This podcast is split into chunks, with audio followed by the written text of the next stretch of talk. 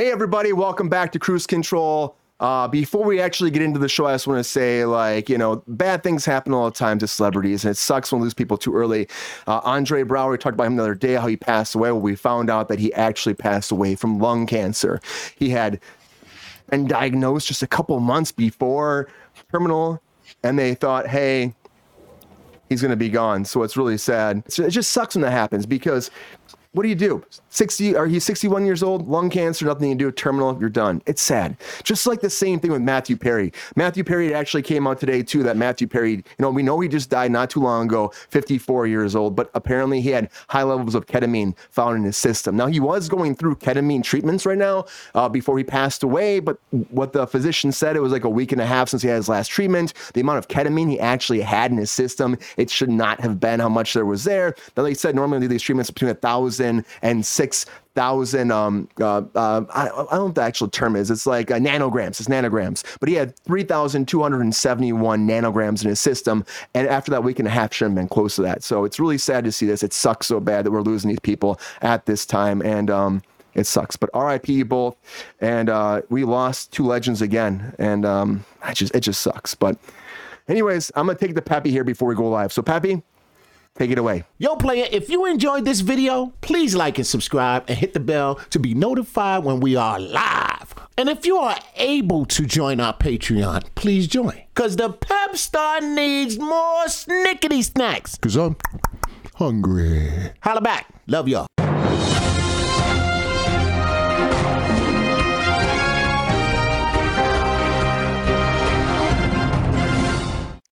Hey, everybody, welcome back to Kruse Control. It is Friday, December 15th, 2023. Welcome to Kruse Control, the home of entertainment news. I am your host, as always, Brian Kruse. Welcome back, everybody. Happy Friday. It is not hump day, it is Friday. It was the best day of the week for most people because it's a weekend. We're having a good time. We're get out there, Woo. enjoy some time with your family, your friends, and everybody out there, your grandparents, your grandmas, your grandpas, all those chinchillas. Have a good time. Enjoy your weekend because it is Friday, and I'm happy you're joining us here on Kruse Control. And we're going to have some good time talking about the news. There's a lot of shit happening. Always a lot of shit happening. And join me back is my very fantastic co-host, everybody. You know him, you love him. He is our resident intellectual himself, Mr. Mike Casey. Mike, welcome back to Kruse Control. How you doing, man? holy shit sorry guys. I'm trying i'm trying to be an adequate co-host but uh, i am failing failing hard on getting comments up here. you got this. i'm going to try. you got this. I'm going to try to do better. Uh, thanks for having me back brian. Uh, you know as always it's a privilege and it's a privilege to be here with our guests this evening. Let me start up top with a very short psa which is obviously we miss uh, andre braugher um, we miss matthew perry but guys uh, you know ketamine can be a, a, breakthrough therapy for people with trauma, for people with PTSD, for veterans. Don't do it in a hot tub, guys. I know it feels good. It probably feels great being on ketamine with those jets just kind of buzzing you, bubbling you. That's not the way to do it, okay? Uh, so that's a little safety PSI. Thanks for having me here today, Brian. Yeah, thanks for being here, Mike. And I, I agree. It's, it's, it's just a sad thing you hear. And the doctor actually came forward and he was pretty much being like the high levels of ketamine found in the post mortem blood specimens. Uh, the main lethal effects would be both cardiovascular overstimulation and respiratory depression.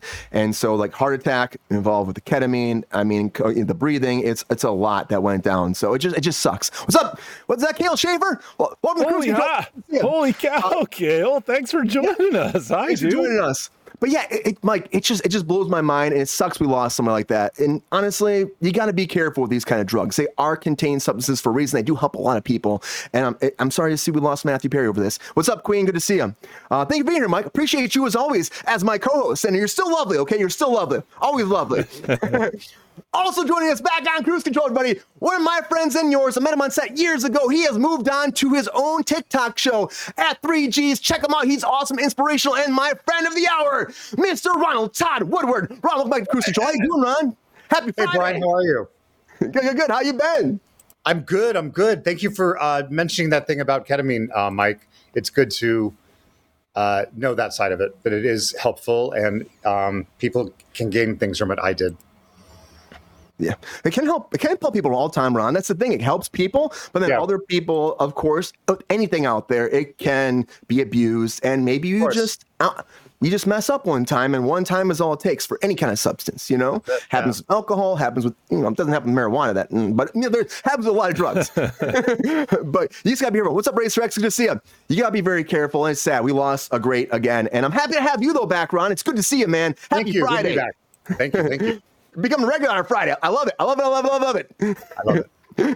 Also joining us back though here on Kruse Control. It's been a little while. I've missed her so much. Everybody, you gotta, you gotta love it. Give a shout out to the girl who is honestly great commentator, great podcaster, artist. You should see her art. It's fantastic. One of my best friends out there. Everybody, welcome back, Lexi Covill. How you doing, Lexi? Welcome back to Kruse Control. Hi, I'm back. Damn right, Bringing you're the back. How you been? Well, I had to bring the estrogen, and don't worry, I have enough injections in the bathroom for everyone. So, Thank you. and I, I made a drink for tonight. I called it the Eclipse because it's green, and it's Midori and sake with Nos energy. Do you get it? The What? Eclipse. Fast and the Ah. Furious, right? Ah, Oh, oh You a, love a that Mitsubishi franchise. Eclipse. yeah, okay. there you go. That's awesome. Well, it sounds good. You- it is you got- Friday, everybody. You got It'll one of blow your is that- is that a manifold, rocks right? you you got one of those other I did. cruise I control got glasses I got a jelly. cruise control glass because I'm better than you, Mike. Mike has a I- cruise control. I never Where's your mug, dis- Mike? Where's that. your mug, Mike? I have. I got nothing. my I got my mug. It's not Oh, it's just not a Oh. fancy He's got a mug. Oh, fancy well. Ron- eclipse Ron- beverage. Well, when you Ron's ride glass his is dick enough, coming you'll too. get your own glass too, right? Well, shit. Uh, uh, with that note, I'm sending over to the pep star himself, Peppy. How you doing, man? What's going on? Welcome back to Kruse Control, man. Good to see you. Hello, I'm happy to see all my people back in the chat. Hello, Lexi. Hey, Ron. Welcome to the show. Oh, someone's a supermodel. Nice haircut.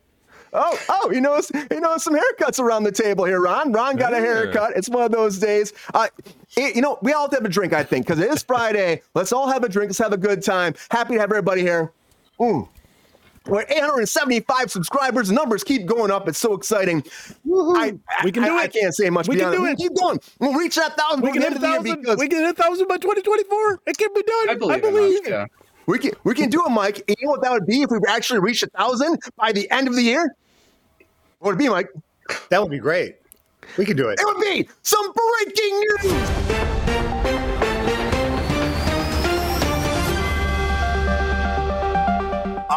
Very first thing I want to dive right into is well, this just came out before we came live too. Mime Gal actually was well, she's gone from Jeopardy. So if you love seeing her on Jeopardy, she is gone. Now, Ken Jennings has been taking over for season 40. She stepped down season 39 because of all the strikes going down. So she stepped away. She said, I can't do this. I'm supporting my union. And now the word came that she will not be back for any more Jeopardy. And it sucks if you're a fan of hers because honestly, I thought she was pretty good. But then again, they've been trying to figure out this whole Jeopardy thing for a long time. Again, it's hard to replace someone's been there for so long, but that's that's that's Hollywood. That's how it goes. And hopefully, hopefully, hopefully, you know, they don't regret letting her go because again, because of all of the strikes, everything happening, LA now is trying to expedite film production back here because honestly, we got to get people back to work. It has to happen. So the board came forward and they're like, the council, they said, okay, unanimously, they said 14 to 0. They said, okay, let's start pushing everything forward. All the permits, which is a big thing. It takes a long time to get permits here in Los Angeles. So they're pushing those forward, making them happen fast so people can get back to work and get productions back moving because they need to happen right now. And the time for those to go down, usually it's usually weeks, but you're gonna be days now because they're telling everybody it's full steam ahead. Get back to work. Let's bring things going. And honestly, I'm excited about it, but not all productions will come back because P. Diddy, Sean Combs himself, his production at Hulu has been shut down. Now, it doesn't surprise me at all because, again, we've been talking about P. Diddy, we've been talking about Puff Daddy, whatever you want to call him, Sean Combs, and all the allegations going forward for him because that's a lot. It's like three or four sexual assault allegations, and he's fighting. And of course, they're allegations. We have no idea, but Hulu was pushing a show forward about his life, his family, and James Corden's actual production company was behind the whole thing. You know, those early stages. It wasn't done, but it's canceled. They're like, we're not going to have it happen. Too many allegations, and they said we just we just can't have that on our network. I'm sorry, that's how it goes sometimes. It's unfortunate if he is cleared, but there's a lot of damning evidence, so I'm not really sure if he is. Just like Marilyn Manson right there is also being charged for sexual assault, and this too is one of those things that Marilyn Manson I my, my Mike laughs, but Marilyn It's not Manson. funny, but No, like, was- I mean, it it's like was duh, about- obviously. Like, It was about Ka- it was about Kale's comment. It's Our just childhood, about right, growing Kale? up with Diddy's like your, you know, he's he's a I high school Diddy as a staple. We used well, to did he jam out diddled our in high school. childhood, didn't he? He diddled, he diddled our child. That's horrible, Lexi. not a joke. But Marilyn Manson also from our childhood, if you were grew up you know, in the 90s, but Marilyn Manson's assistant came forward. And now this is a little interesting to me because she is saying that she blacked out this whole situation that went down. She said she blacked it all out. And now in 2020, she came forward. It's like it all kind of came to her. And she remembered the whole thing. But she claims that he put her hand, his hand down her pants, he whipped her, he threw dishes at her, he forced her up against the wall broke doors, chased after her, charged her, and forced her to stay awake for 48 hours straight. And then one time required her to stand on a chair for 12 hours. I don't know. But that all went down. Now, apparently, she went through the whole litigation problem and it was thrown out. It was all thrown out. But then she went to an appeals court, and the appeals court said there is validation to these causes. They are allowing it to move forward over this delayed discovery, and they're going to let her charges move forward against Marilyn Manson. Now, the case, this went down, you know, May 20, uh, May of 2022. Uh, it failed, and I, I, I hope, I hope that if this is real, that we will get some kind of justification for everything, and she will get some validation, and she will get Marilyn Manson. I mean, I mean, shut him down. It's it sounds insane. I can't imagine that would happen because it doesn't sound like that was a platonic relationship. But platonic is renewed over at Apple TV Plus. Everybody, that's right. If you liked the first season, Seth Rogen's coming back, and you know, honestly, it was all right. Rose Byrne is uh, she's fucking great. She's awesome. She's she's awesome. He's great. It was a good combination, but overall. Like this show, if you watched it, it ended. Like I don't think I need a second season, but again, for Apple TV Plus, it's one of their best performing comedies. So, like, why would you not pick that up?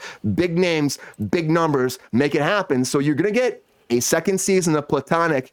And I'm, I'm, I'm okay. I'll check it out. I still think we need it. But you know what is a platonic relationship? It is Ryan Reynolds and Shawn Levy, and they're moving forward with a new production for Netflix. And there was a big bidding war for this whole production. It was crazy. Like there was like seven or eight production or, uh, production companies and networks fighting for it, and it went to Netflix. They won, and then Ryan Reynolds was signed on for it. It's a heist movie. They're still not giving much details. And then Shawn Levy is coming on board. Of course, he's directing the new Deadpool three. They've been working on a bunch of projects. They did.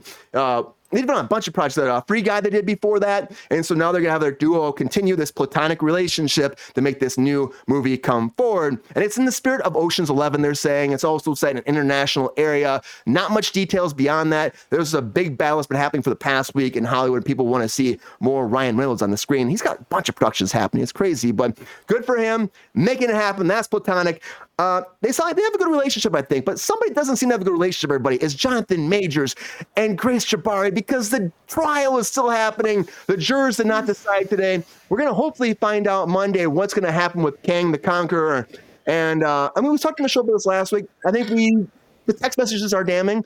The running away thing is weird. It is weird. She says that she chased him for five blocks because she was like, My whole relationship is done. And I flipped out. I just wanted to find out what the hell just happened after the whole well she says the allegations that she got beat up in the car. He's saying he didn't do it. He says she says six jurors they have to decide and we'll find out on monday hopefully if you know he's going to go away for a, a year maybe? I don't know i don't think it's going to happen but he was charged with third degree intentional assault third degree reckless assault third degree ag- aggravated harassment and second degree harassment. And i don't think he'll get all, i think he will get some of them and Kang the Conqueror, we're going to find out if he'll be back doing it because legalities can screw your whole career up. Or they can actually make you happy, like Prince Harry, who actually just won $180,000 in his court ruling against the Mirror because the Mirror Group. He said before they hacked his phone. They hacked my phone. They took my private information. They trailed me. They found out what I was doing. They took pictures of me. They couldn't have found out by me unless they actually hacked my phone. And now a jury or judge came forward and said, yes, they did hack your phone. Piers Morgan knew about it, they said too, during this whole trial, and he's denying it. Of course, he was working for the Mirror during that time, which was between 2006 and 2011 when this went down. So if it's real, like maybe there'll be some ramifications for him. It probably won't. He's saying that Harry's trying to burn the whole, you know, the whole uh, honor or, or hierarchy or the whole um oligarch. What's the, what's the word, Mike? The whole um the whole the whole freaking the whole family. He's trying to burn the whole family down. I guess I've been drinking.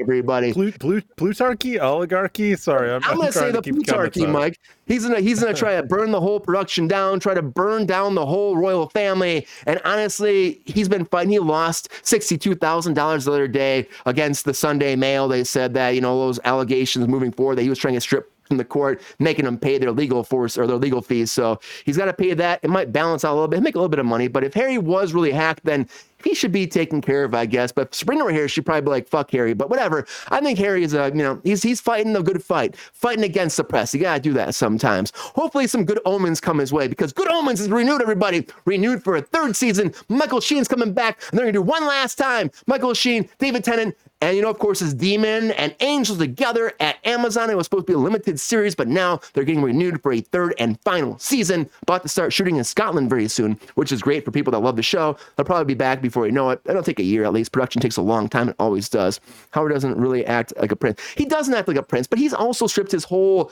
rights from the family. He's like not involved anymore. He's just doing his own thing with Meghan Markle over in, you know, San Bernardino, California, moving back to LA soon. But, you know, they're just doing their own thing, playing the suits life and, and having a good time, I guess. But I hope if you're a fan of Good Omens, you're excited because you're getting one last season. This was supposed to be a one off, done season. And this Demon and Angel are teaming together to save the world from the apocalypse.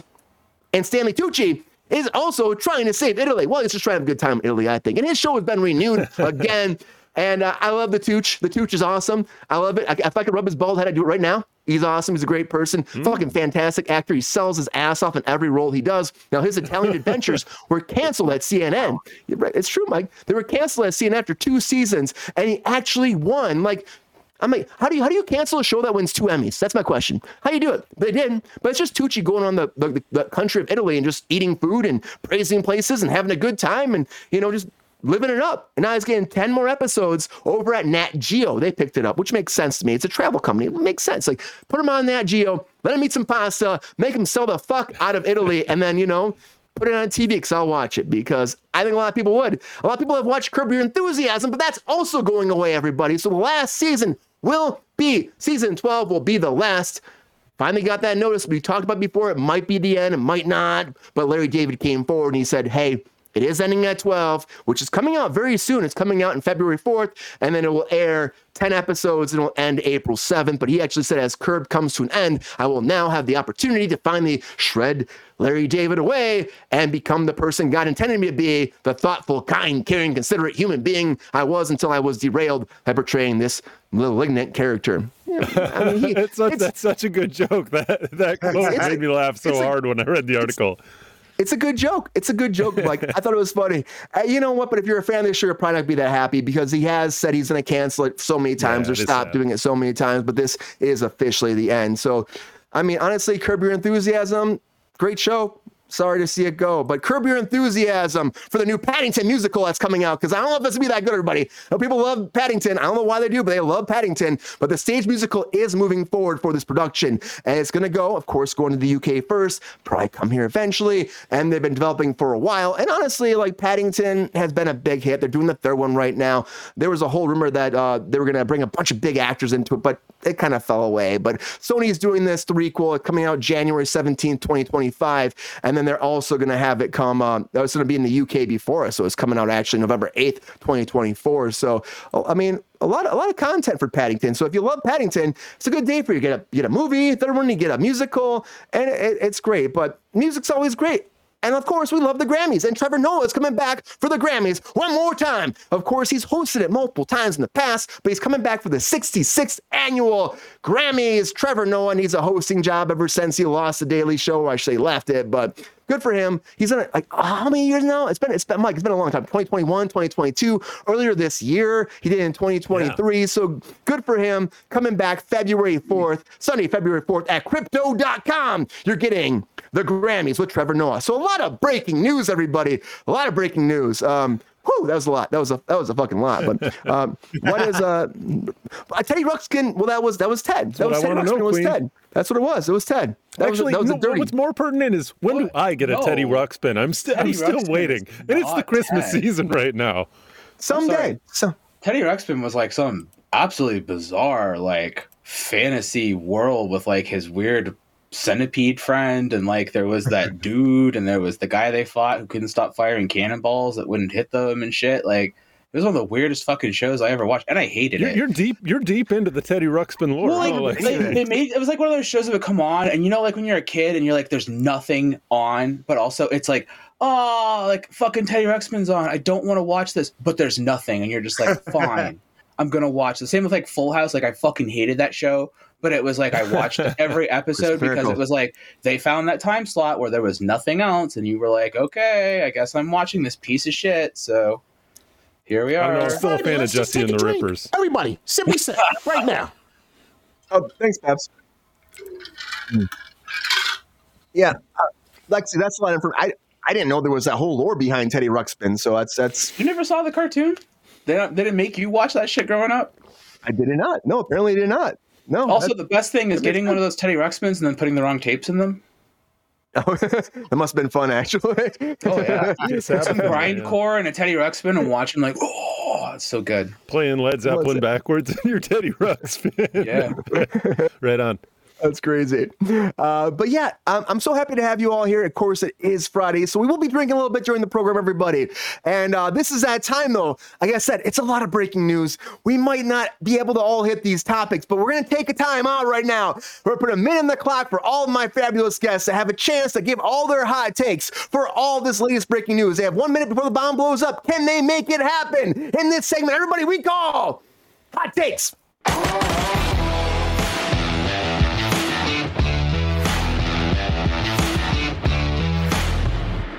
Now it's time for those hot takes, everybody. And again, one more time. So the way it works is, of course, it was like 12 things right now. So they have everybody has one minute on the clock. We set a bomb, a timer to give their hot takes for everything that just happened. If they hit it all, they get the pop and circumstance, all the big blaze of glory, everything happens for them. But if they get it wrong, they get the womp womp womp, the trumpet hits, and they have to take a drink because that's how it goes on Friday. So it's going to be great. I'm really excited about it, and I'm happy that there's a lot of people back here tonight because I love having everybody here. So. Right, X, welcome back, man. Oh yeah, see, Peppy's happy too. Yeah, it's it's really good. But so the thing I usually do is I, lately I've been going to Sabrina to see who gets their hot takes though. But you know what, Mike? I'm gonna, I'm just gonna do this. You want do you want to choose? Do you want to choose who goes first? Oh, I get I get to choose. You want to choose? Uh, yeah, I'll, I'll choose if I get to. You usually you just you inflict your will upon me. So if You I get get to- the you're the opportunity to Mike. choose, You get then to choose. Yes, sir. Ron, So you Ron choose. just you got you got to start, Ron, because just because you're beneath me today. I- I- there's no, I don't, I, don't- I mean, I mean, like just just now, like visually orchestrated. Nothing. Don't read anything into that. Mike, your hot takes are coming, so calm down, man. You're, you're coming, okay? Okay. So, Ron, we put it out there right now. You're going to have a minute on the clock. I'm, I'm loading it up right now. My question for you is Are you ready for your hot takes? I am ready. All right. I, I lost my music. I don't know where my music went, Mike. Uh, I think I maybe I didn't load it. Uh, there it is. Found it. Okay, I'm loading the clock. Here we go. ball, Ron, Mike. hot takes. In three, two, one. Hot takes. LA expediting Hollywood productions. It should have happened years ago to avoid runaway productions to Canada. Um, Hulu drops Sean Combs. Sad. Um, Marilyn Manson, uh, suit for assault. I hope he gets everything thrown at him, including the book. Platonic renewed. I want to see season one. Can't comment on this. Ryan Reynolds. I'm so happy for him because I love just looking at him. Um, and it was picked up by Netflix, which is great. Jonathan Majors just going, going, going, going down. Prince Harry. I hope he donates the 180k to some charity. He doesn't need it. Um, it would help for his reputation. There we go. Okay, um, Good Omens renewed for season three. Great, that's good. Stanley Tucci, I'd rub his bald head also. Um, Curb Your Enthusiasm. I thought it ended. I thought it ended at that six-year hiatus. Uh, Paddington, how cute, how sweet. I'm not going to see it. Um, Trevor Noah, good for him. He's he's a good guy. You know what, Ron? I think you got it. Everybody, I did. think Ron- that was Right the fast. That was fast, Ron. Uh, I, I Well wasn't even done. ready for it. I was not even ready for it, Ron. Really? Uh, yeah, um, I got nothing. I, I messed all that up. That was fast. Ron got everybody. Ron, how's it feel? Does it feel good to get those hot takes? it feels so fantastic. Thank you. Thank you. There we go. There we go. Thank you, Racer. Yeah, I like that's even better, Mike. That's better than what I was gonna do because I, I lost all of my stuff. I guess I didn't add stuff to this, so it's it's crazy. It's been it's been a day, but Ron got his hot takes. I'm so excited. I'm giving you a little confetti, Ron. This little confetti. why not? You know, throw that out there. You can catch it. So happy you got your hot takes. That was great. what a good day. What a good day for some hot takes. Now, can everybody else do it, Ron? Do you think everybody else can make this happen? I'm thinking. See, I don't know Lexi, but I imagine she could. Um, and Mike will. Yeah, we're good. wow, Ron's you haven't been watching the show, out Ron. If, if Mike condenses it a little bit and just stops going on. yeah, good luck to Oh, me. oh, But I am. Lexi, I'm on the bottom of Lexi, Mike. she's so- next. I'm, I'm Oh, not. I'm not oh, dear. picking me next. I'm picking Lexi. Mike is saying Lexi is going first uh, or going next. So, Lexi, what do you think? You ready for your hot takes?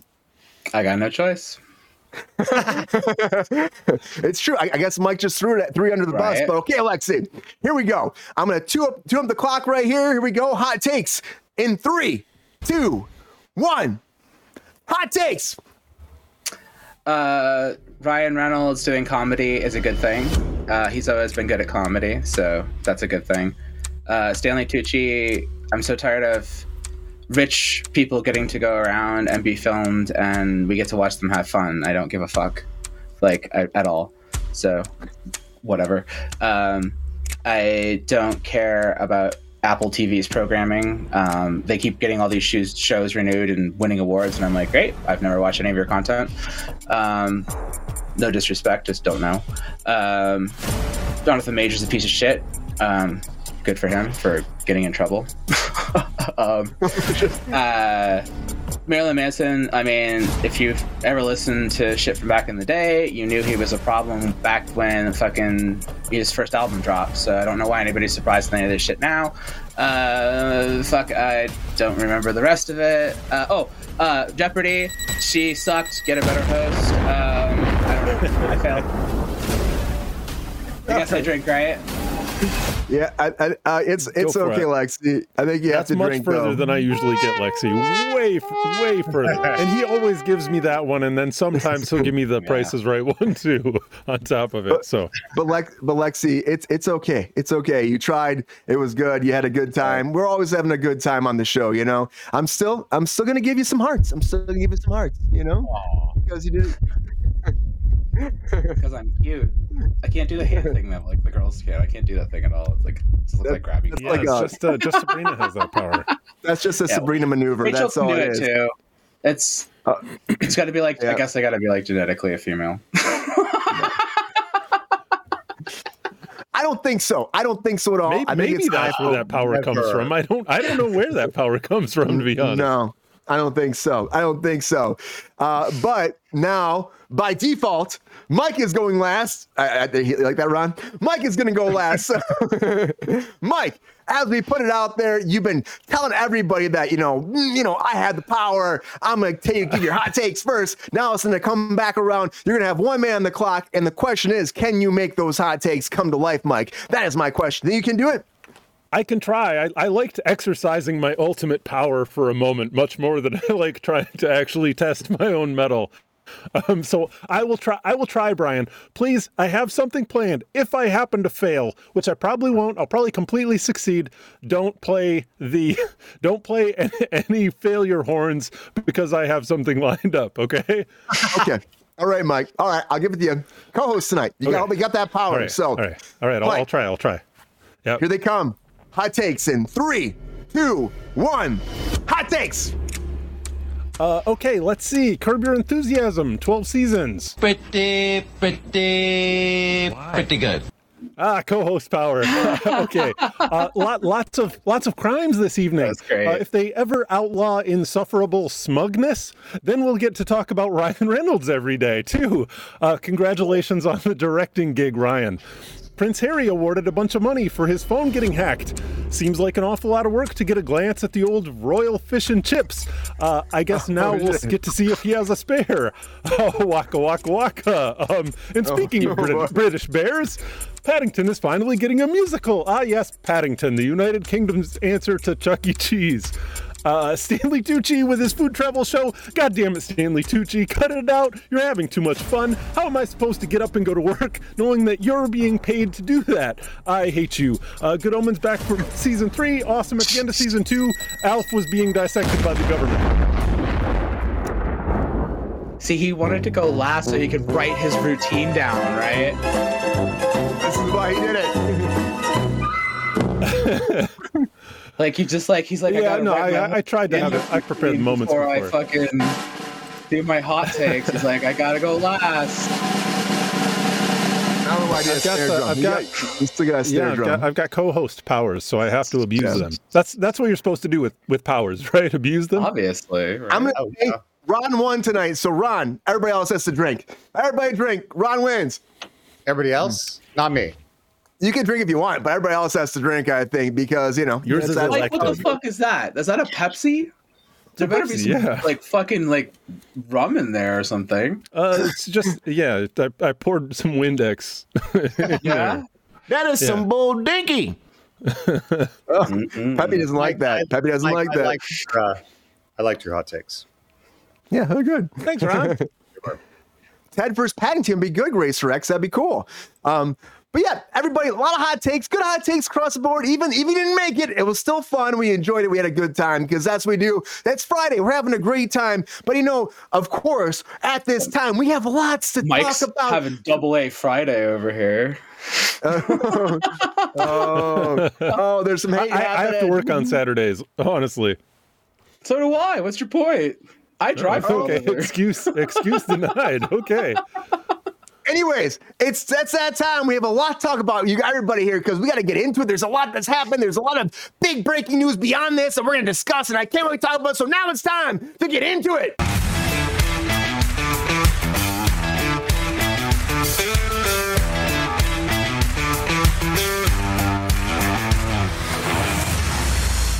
Right, everybody. The very first thing I want to talk about right now in our discussion piece section of the show is Paramount, because Paramount is at a point right now that they're apparently selling it off. We talked about Paramount for a long time because Paramount, they started Paramount Plus, and they didn't say they were going to make an actual profit on Paramount Plus until 2027. That's a long time they've been hemorrhaging money. Now, Paramount's not been doing well since the pandemic. I worked at Paramount for years, worked on a show, um, oh, we worked on a bunch of kids shows, worked on Thundermans for Nickelodeon, worked on Marvin Marvin, worked on Knight Squad. And at that point, we've been talking to people online. They're like, yes, I'm doing well. They were fun people. Now they're talking about laying off eight, at least a thousand people, at least a thousand because they're not doing well. And on top of that, Shari Redstone, who is like the granddaughter of the be all end all like starter of Paramount back in the 30s, she finally got the reins to the industry. And she said, well, I finally got. I fought my dad for like four years. And now I may have to sell it all off. So she actually started with her, it's called National Investments or Amusements, who's the, uh, the company that is their parent company with, with Paramount Global that's working with her. And they were looking at the books going back and forth, and they were saying that they might have to actually litigate some of the actual I mean, the networks or maybe the whole thing, Paramount Plus, sell it off to Warner Brothers, sell it off to somebody in order to make some money, or you sell the whole thing away and somebody else gets control of Paramount because they have lost so much money. And for her career and her path, she's been fighting for this for so long. Then she gets it, and they're at the point where they've lost so much money that she's like, I don't do anymore. I can't, I can't afford this. They might lay up, like I said, thousands of people. That's insane. Redstone actually hired a banker, Byron Trott, to actually figure out the value and potential deals they can do. And they're actually taking quotes right now to see who would want to buy Paramount. Or, you know, if people want to buy a portion of Paramount, you could buy CBS News, you could buy CBS uh, affiliates, you could buy Paramount Plus, you could buy Paramount's like other streaming Paramount network. You could buy one of those, or maybe just buy the lot. So there's a lot of interesting facts they could go into. They could sell off, or they could sell the whole thing as one big deal, take it, take it, and then walk away from the whole thing and just do one of those. And it's really crazy for a family-owned industry like that, just sell it off like that. And it's a big change for the industry. Last Mission Impossible. Didn't do so well, Queen. It didn't. But Top Gun did fucking fantastic. One of their biggest blockbusters ever. And they thought that would, you know, ride them into the future. But unfortunately, Tom Cruise cannot save Paramount. Even though they fired him, brought him back, he can't save it. So it sucks. But you hear this. It's, it's big industry changing news, Lexi. And you hear this. You think that they're going to actually sell it off? Or do you think they will just take some side deals, sell off this asset, this, this, this, and then just keep the boat floating for now? What do you mean? do feel Disney's about got their fucking wallet out right now. They're like, oh shit, how do we get in on that? Because like, did Bob talking about anybody- buying stuff. right? Well, they they fucking love owning everything, right? And if they if they can get more IPs to ruin, then by all means they'll buy that up. Either them or Amazon, right? Amazon's like, Mm-hmm. no, I need in on that shit. No, there's like two people who want to own everything at this point. Someone's gonna try to get that shit. Um, yeah, of course. Like we're in a place right now where it's late stage capitalism, so everybody's just buying up the companies until there's going to be like two people fighting with each other for you know who's the, the, the 50% of this and 50% of this and those 50% are just going to be fighting and that's what's going to end up being because like nobody's really left anymore right? Like nobody's really their own individual pieces. And it's surprising that paramount is at this point because i'm like i actually thought paramount was doing well i thought they were one of the few companies that were having success like you said with their streaming. I thought service so too. and like, Yeah, like this, you was- said, this like, game is a surprise to me. they said that someone commented with the ownership of Star Trek. That's a huge IP. I mean, they've been putting out Star Huge. Trek content like crazy. You would think Massive like, penis.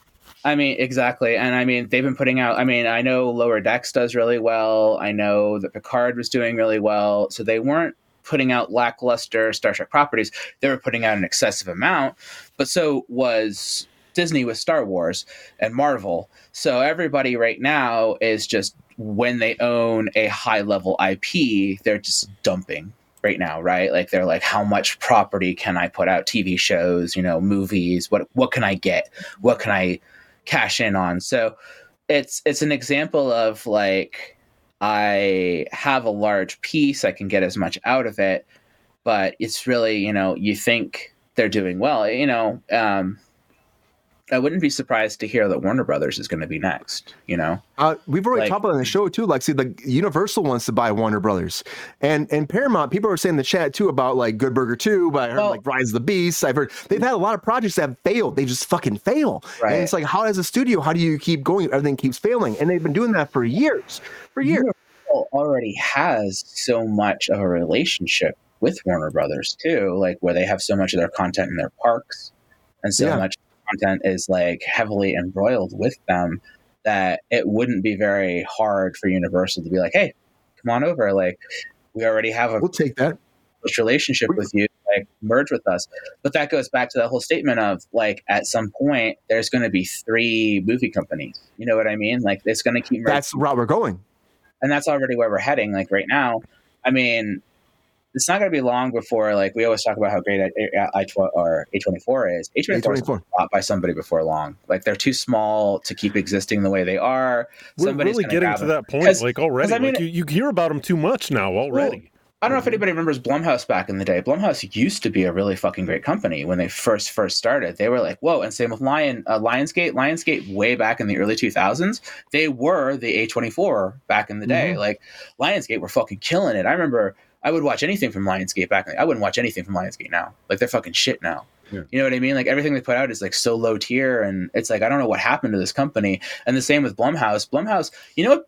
Not to go off on Blumhouse, but you know what And- Blumhouse and- biggest problem is? If Blumhouse was smart, they would take their company and they would understand that they have a lot of potential to create content for teenagers. And they're not creating content for teenagers. They're taking IPs that's that are for like older to. audiences, and like yeah, but their IPs are for older audiences, so the people that they're marketing towards are older people. I mean, they're very good with the uh, Five Nights at Freddy's. Can you that was like that? the smart move for them to do. That's the first time I'm like, good job. But like, uh, like Black Friday, I saw the Black Friday remake. We covered that on our old podcast. That movie wasn't Black Friday. They could have taken that and marketed that at Gen Z and made a Gen Z horror movie, but instead they put Black Friday on it. They immediately sold it to the boomer, older demographic who was already familiar with that IP. Those are the people who went and saw it, not kids. It right? happens a lot. Same though, with like. Child's Play. Child's Play is another one. They sold it to an older audience, but that movie was clearly made for Gen Z kids, the remake. It was not a bad film, but by calling it Child's Play, it was a bad film, right? So I can't, I, I don't understand these choices to like do so much of what you're seeing and why people are not looking at marketing content at younger audiences, why they're not thinking about the future. Instead, they're just going, how can I buy this? How can I buy that? How can I? It's a game of risk. There's buying stuff up over Monopoly, you're buying properties, but there's also like we've seen things in the comments too about like Star Trek. Star Trek is a big IP. They talk about bringing in um, uh, uh, Quentin Tarantino at one point to actually do an IP with that. They're talking about the new Star Trek, maybe doing some with that. But the problem is though, you're so far, you're hemorrhaging so much money, and even A24, Lexi, they actually worked a deal with Warner Brothers, something that they're like last week, where they're going to take all their content to HBO Max, and so they have that deal in place. So all those productions are working working with WB already. I feel like WB with Zaslav, if they can't afford to buy more stuff, they will eventually go to Universal. And Universal has Transformers the right already, so like, why not just take it that Can- way? You know, Can I ask saying. real quick too? Like, is Star Trek a big IP? Because I can tell you that Hmm. Star Trek was big for my parents.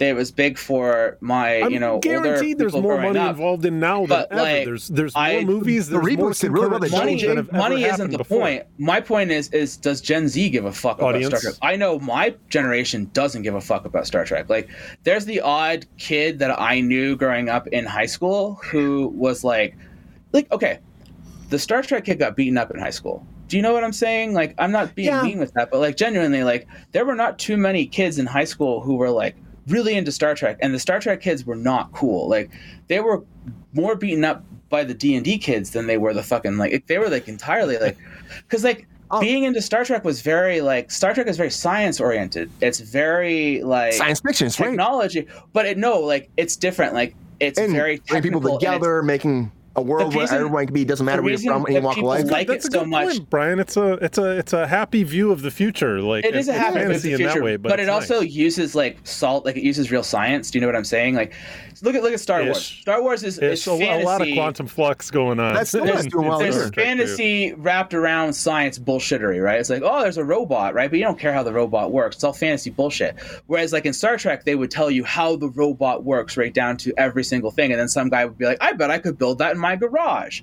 Because that's the kind of people that watch Star Trek. The people who go, I can build that in my garage. I could build a flux capacitor. I could build whatever. Like they're fucking Marty. they're smart people. Like they're smart people who get into it because of like that kind of like thought process. And so I like I it's an just don't I don't see it necessarily applicable to a modern age demographic who don't seem to like think that way or care about the stuff. I think there's like some politics in Star Trek that are definitely very This, Well, is, there- this, is a there's deep, that- this is a deep question. there's This is a deep huge question, Lexi. I think that we could go on about this about this one. Like I've got so many opinions that I would love to share, but I know that Brian has a lot of topics to get to. Right. There's there, there's there's some huge politics here, though. Uh, you both agree. I, I understand there's some huge But I- politics, but But I'm the saying it from a money making standpoint. I'm like, why are they investing so much money into this IP when the generation that it's for is like dying off? I think because the redos with J.J. Abrams did so well, and then then that and that, that then they tried to do these new TV shows, and you know Star Trek, Strange Worlds has done pretty well. Picard did really fucking well, and so I think they're looking at what's going to work next. They're trying to do more Picard movies, but the problem is Paramount's been losing money for years. Like I said, Paramount Plus, great idea. Everybody's going to streaming. Been hemorrhaging money every month for them. Yeah. Ron, you've worked on set for years, and you see that, like you know, like Paramount already losing money. They do a streaming service on top of that, losing more money, and now the person won that Shari Redstone wanted it for years. Now she finally gets it, and then she's got to sell it off. Do you think that is a big problem for an I, I should say like a studio that's been huge since the 30s? Do you think they can survive, Ron, or do you think that this is going to be done? We're going to forget about Paramount altogether?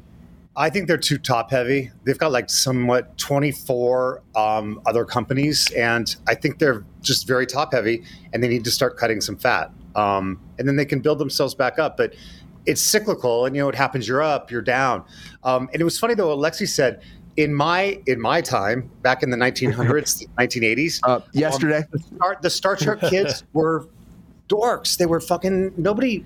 Nobody understood them. They hung out by themselves. it was still going on then, which is so funny that you say it's just it's uh, transferred to the generations. Yeah. But Ron, do you think though, because you you worked for Paramount before, right? You have, right? Yeah, I did. I did all Star the other Trek shows that you Generations. didn't do. I did Thunder. No, I didn't do Thunderbirds. I did Hathaways, and then I did uh, Hathaways. School Rock. Yeah. Yeah. Uh, can you imagine that? li- I mean, because when we worked there, did you ever hear any rumblings about the the network maybe having problems at that point? No, but this was also my last show. There was in eighteen, so Okay. it wasn't. It was. It was a bit before all of that. I heard all the rumblings of the ghost on stage seventeen, but nothing else. I mean, I feel like we've all heard about those ghosts on the lot Right. too. But Right. but like Ron, as a company like this, and you okay, you're waiting for so long to get control of it as as a person, like you're waiting so long. Can you imagine just selling it off? How would that feel? That must be nuts, Um, right? I think it would be gut wrenching. I just, I do, and especially since she's a legacy, it's like that Yeah. would be absolutely gut gut wrenching. And I can imagine to get to that decision, there has been so much thought and so much put into that because I think that would be the last thing she would want to do. And if she's actually Ever. saying she has to, then it's then it's maybe more serious than we even know. I think I think it could be fighting your Yeah. dad for years too. Like fighting her dad for like four years over this network too. That's insane to me. Uh, just make successful movies. Yes, Paramount makes some movies, but they have no idea. They they greenlight shit all the time. They have no idea. Like. Transformers seems like it's going to make billions of dollars, you think, because of course there's a lot of people that love that IP. They think it's a, a set IP, it's to make lots of money. Tom Cruise did well, Mission Impossible's done well. Mike, do you think an IP can actually save a studio, or do you think that the IP-ness is not true. strong enough sometimes to actually create monetized money for a fucking network. It's not really a word, monetized money. I don't know. Brian, the the IPness can be strong enough if only you believe, and that's the most Mike. important thing. I, I, I don't know. I think uh, uh, it's it's great to hear this uh, this discussion about uh, Star Trek because honestly, uh, I, I have Paramount Plus right now, and a lot of that time, I that like the reason I'm subscribed to it right now is because of that particular IPness. Like the the, the cartoon Below Decks is great. Um, sorry, I've got a bit of a sinus infection right now, so if my nose is dripping, you'll have to forgive me. Um, I have Mike, COVID too. It's okay. There's no time for that, Mike. yeah, I, I, I don't know. You could you could We're all you could push dying. forward, man. It's all I- I, think I think that's uh I think that Lexi had a salient point too in that uh, she's concerned about uh, just these media companies being being continually uh, reformed and conglomerated and pushed into tighter and tighter. Uh, you know, fiscal density, which is a problem, damn and it's a problem that if if we want to exist as a functioning democracy, we're going to have to address that, like they did in the early 20th century. Like they they broke up monopolies. They I had thought the we New had Deal. laws like, about this. Yeah, like aren't there uh, uh, we, we did. monopoly We laws? did. We did. It feels like we did at some point. Um, so yeah, I don't know. This this whole uh, I I do wonder what the backroom deal looks like in terms of Paramount because I I was surprised. Can we, can we I just felt ask? like in the last ten years that we've just been breaking all of our monopoly laws in this country. Like, Oh, yeah. we, left, right, mean, and center. Disney, Disney Yeah, has yeah, broke yeah, all of them no multiple question. times. They have. But do we think that? Okay, as a group, before we move on, because this is a big, this is a big changing thing for the industry. It really is. I worked at Paramount for years. It's a huge, huge studio. Do we think they'll actually just sell aspect or sell like different branches off, or do you think they'll sell the whole thing and call it a wash? What do we think? Um, just very quickly, Ron, sell it I off, or, they'll- or, or they'll start with the branches, and then if they have to, they'll do the whole thing. but it's, it's it's doomed, isn't it? Is it doomed? I wouldn't say it's doomed, depending on how many branches they can get rid of and, and what, what comes up. What do you think, Lexi? Is it doomed? I think that if they are selling it, that the whoever wants to buy it won't buy it unless it's intact because they're gonna want everything. You know what I mean? And whoever buys it isn't is gonna want Star Trek. You know what I mean? Like that's what you're buying it for. That's the master Those IP IPs. out of all of this is that one. And so if someone tries to go, well, if you want Star Trek, you're gonna have to buy X, Y, and Z, right? So Yeah, it's going to be they'll one of those it. kind of deals Take where it's going to be, but you know, it could also be one of those things too. Remember, like before, like someone's going to try to buy it, and it's going to be like, well, you can't have ESPN or what was it? You can't have like certain sports things because was it Yes, Fox News? They couldn't have the Fox There's Sports. there's always those catches, you know. There always yeah, is. because they had already had ESPN, so they couldn't have Fox Sports or some shit like that. Like it was like they have too many. So I think there's going to be little things like that because everybody owns so much shit now. It's going to be like, well, you can't own this much of this one particular kind of tasty treat. You got to own like a, a wide variety of them. That's always a problem. And I love the chats here about the Mission Impossible. I heard it. I heard that too. And then they have another one coming, and it sucks because Tom Cruise is the fucking man. Mike, is it doomed or is it not doomed? It's a tricksy ploy of some sort. At this point, I'm not sure what kind of tricksy ploy it is, but the the nature of Tricksy what this deal is going to look like moving forward is going to change. And they're going to let us know about that. So that that's my prediction. I have no idea what it's going to look like though. The deals are always interesting to me, Mike. I am worried about the industry after COVID, after the strikes. We're mm-hmm. always worried about it. But sometimes things make me say, well, maybe we're going to change our look at things. Maybe we'll find new ways to make money. And that leads me to my conversation about Stranger Things, because they're apparently going to take this play they're making into a trilogy, which for me, it's like, I have never heard that. I mean, it's cool because I love theater. I grew up in theater. I started on the stage. I love that shit. It's so much fun. And Stranger Stranger Things is a huge IP. But now, no, no, no, no, the Duffer Brothers have pushed it forward to this whole new world of theater. They started in the UK. It's coming out right now. It came out tonight, the very first play. And of course, it's kind of a prequel series, talk about Vecna some more. And the idea is, though, they never said this before, we want to do this we want to actually do two more sequels of this to fill in the gap between last season and the season you're going to get. And our idea is we're going to actually develop Vecna's whole story, where he was a kid to where he actually became Vecna, and we're going to create the whole world.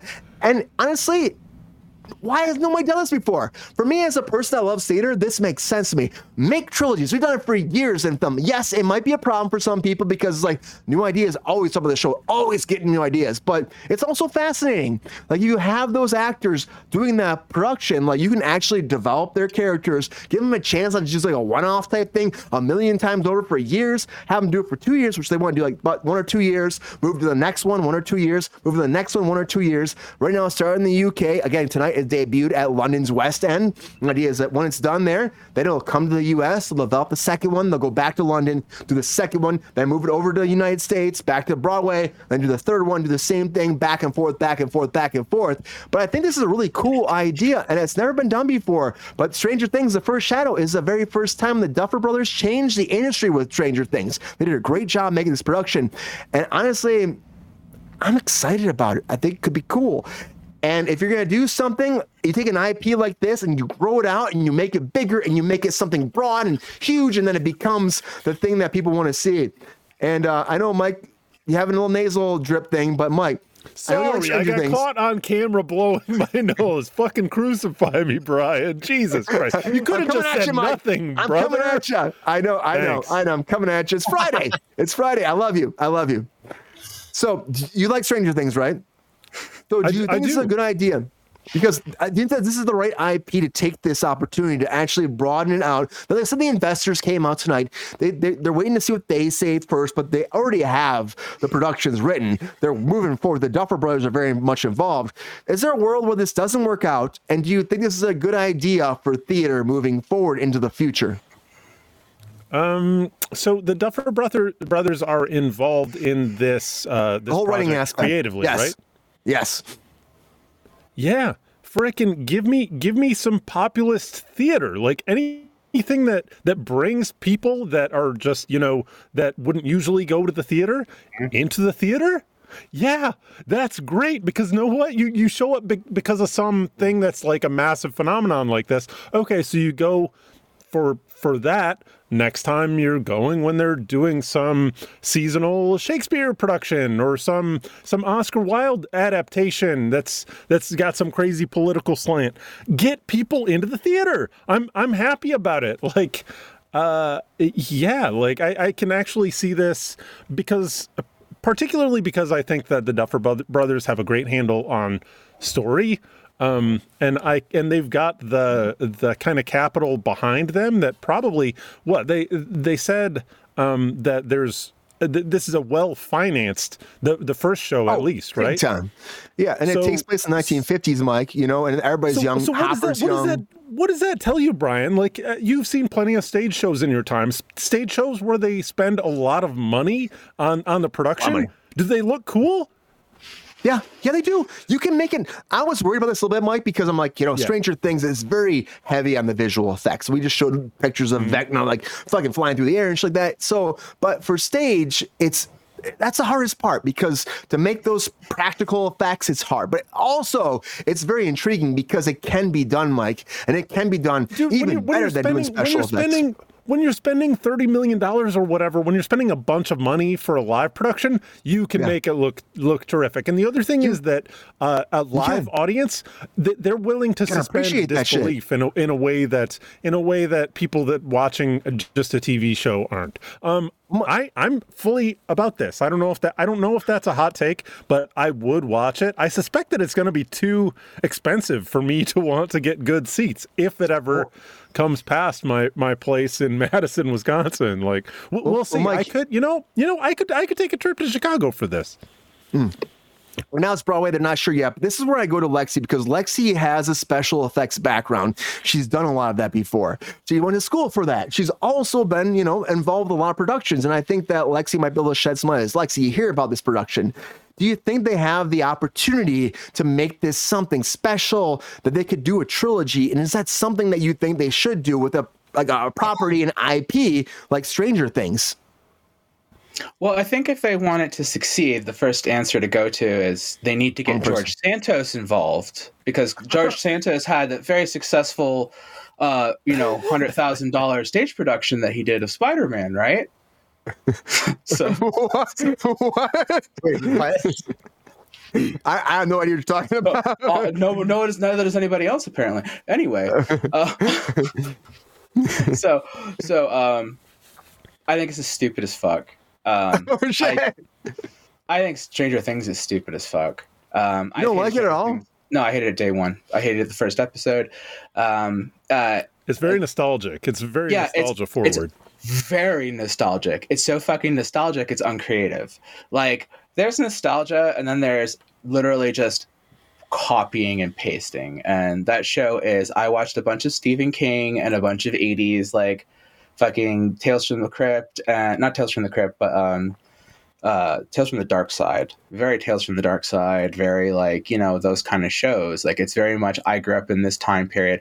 There are way too many like shots of like just nostalgia shots. Like there's too many nostalgia shots in the show. There's too many posters on the wall that wouldn't fucking be on the wall. There's so many products in people's rooms that wouldn't be in people's rooms. I fucking hate the show. Are they going to have time for that in a live show?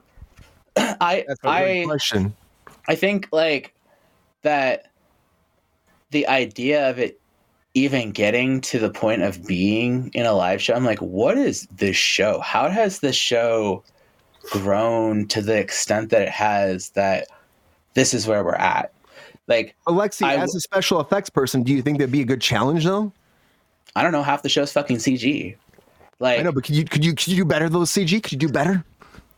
I mean, if you're mo- if most of your show is a blue screen, I mean, what am I supposed to say? Like the the whole underworld or whatever it is. I mean, it's ninety percent you know green screen work. So Yeah.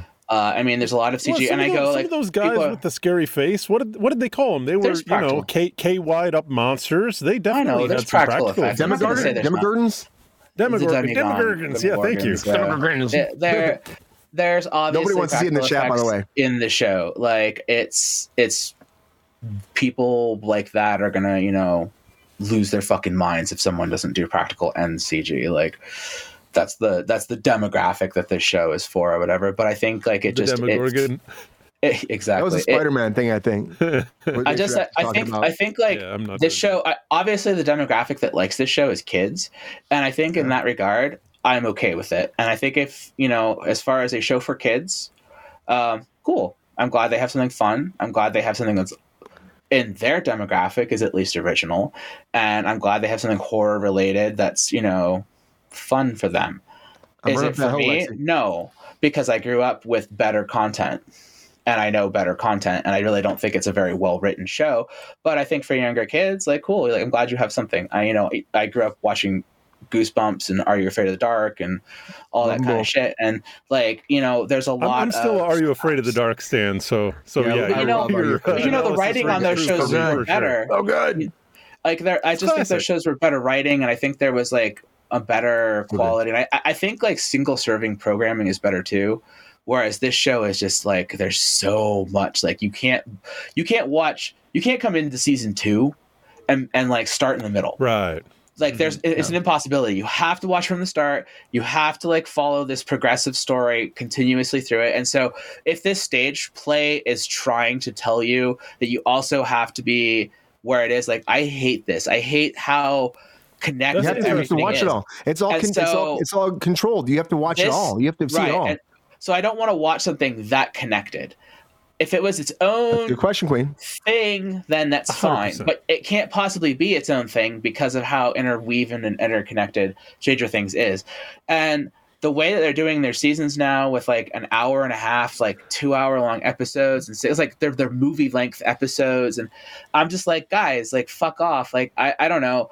I'm not a big fan of modern television as a whole. I know that that like it's a shame because we're so like you keep asking me about effects. We're so good with effects now. Yeah. Like my That's what I'm thing saying. with, You're, you good with it. the modern the modern world if you're watching a film like i've said this in the last like 10 15 years in particular if you're watching a film made in the last 10 15 years and your complaints are audio visual effects the way it's shot that movie is just a fucking failure like because all of those aspects of film are so flawless in this day and age like we have our cg down so hard that nobody knows that movies are cg like all these dramas are full of CG. All the backgrounds and all these dramas are like true. CG. Like everything, like like the the post. The post is almost all CG. You don't realize it. It's a movie about newspapers. Isn't it a right? great challenge for a play production though, Lexi? Isn't it a great challenge?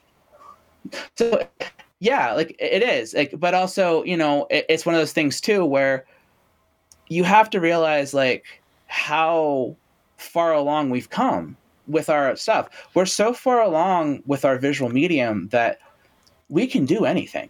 I mean, look look at Avatar. Look at the 50, f- 500 We're getting, we're getting three more. half We're a billion dollars. more. We're I'm getting not, three more. It's I'm not happening. excited about Avatar. I don't like this come back, we movies talk about that third day. my point is is that the effects in them the money that is spent on those every time you do one of those it puts you in a point that you know you're so much more capable like every time like you know like every time george lucas fucked with some cg in a movie that set the groundwork for somebody else in the future to have better cg From from the digital from the digital Right. angle angle Digital, that's true. yeah, are, they digital. still, are they still making that that that progress on the on the analog? i mean you know, where we are at now which is the problem that you're all running into in your your industry is that they want to turn you into digital actors right That's what it is. So- Everyone's like animated so- versions, CG versions, AI versions. It's a huge thing right now. So we've got our backgrounds down, we've got our sets down, we've got everything down. We've able to basically do all of that in the computer, right? So pretty soon we don't need you, right? And that's where we're at with it all. But we Good fucking point, terrible stories. We have we just keep taking IPs and strapping those to all of this beautiful, expensive stuff. We're not creative Mm. anymore. We're not creative with what we have. So we have all the technology and all the medium and all of this wonderful stuff that we can do. And we're taking it and we're copy pasting soulless media that we've already done 50 times over and over and over and over. They are like, oh, I'm making my own original show, and your own original show is a nostalgia masturbation piece. And they're not the only ones guilty of it. Nostalgia. Everything in the last 10 That's years has been a always, that's nostalgia always masturbation. going to make money. I love that look, Ron. Masturbation Uh, is going to make money every I mean, time. nostalgia This is like- this masturbation goes always makes money. Years. But you know, But- it's funny too, because like my mom I'm just- growing up, I would watch movies with her, and she would like they were like from her time period, and she'd be like, "This movie's ridiculous, right?" And I'd be like, "I like this movie," you know, when I'm like eight years old. But it can still right? be good. But she's like aware of the flaws in it, right? And now I'm an adult and I'm watching content that I'm like, I grew up in the 80s and I grew up in the 90s. I'm like, this is so fucking inaccurate. I'm like, this is so stupid. This is so whatever. And it's like, it's hard for me to watch it. But it's like, obviously, a 13 year old's not struggling with those Queen. things. So it's like, But Lexi, I feel like this is such a. I feel like they made so much money off this production that they're just trying to find ways to make more. of course they have. Get it. I, of Dude, course you should do go to. Halloween No. Horror Nights when they have their fucking uh, Oh, yeah, the Stranger they fucking Things go shit. nuts. They The go nuts. line, the line for that Oh, was it fucking good? thing. I didn't even go into the fucking Yeah. haunt because the line It's- for it was like it's an three and a half, hour- four hours. Hour and I a was half. like, I ain't three, going yeah, it can be three hours. Yeah, Too, easily. too They scary have for food me. I couldn't trucks even in handle the it if I line for it. it to the You don't because you snowball that in the line so nostalgia. uh, but Ron, Ron, okay, so I, I go to your side right here, Ron. So have you watched Stranger Things? I know, I know, I know, I know you like theater. So do you think that this is a good opportunity to take a production? Because again, we could argue about like you know taking an idea that's done fucking great on TV and throwing it on stage is that a money grab is it not a money grab? But this is a whole revolutionary thing, Ron. Taking a production that's made great on TV. They've done four seasons, going to the fifth season. Then we're gonna do three separate productions on stage. Is this the the best choice for the first time we do this? Do you want to see this, or do you think this might fuck up the future for this kind of opportunity for productions? Um, to answer your question first, yes, I do watch Stranger Things. I have an 11 year old, so when it was actually airing, he was eight, nine, and ten.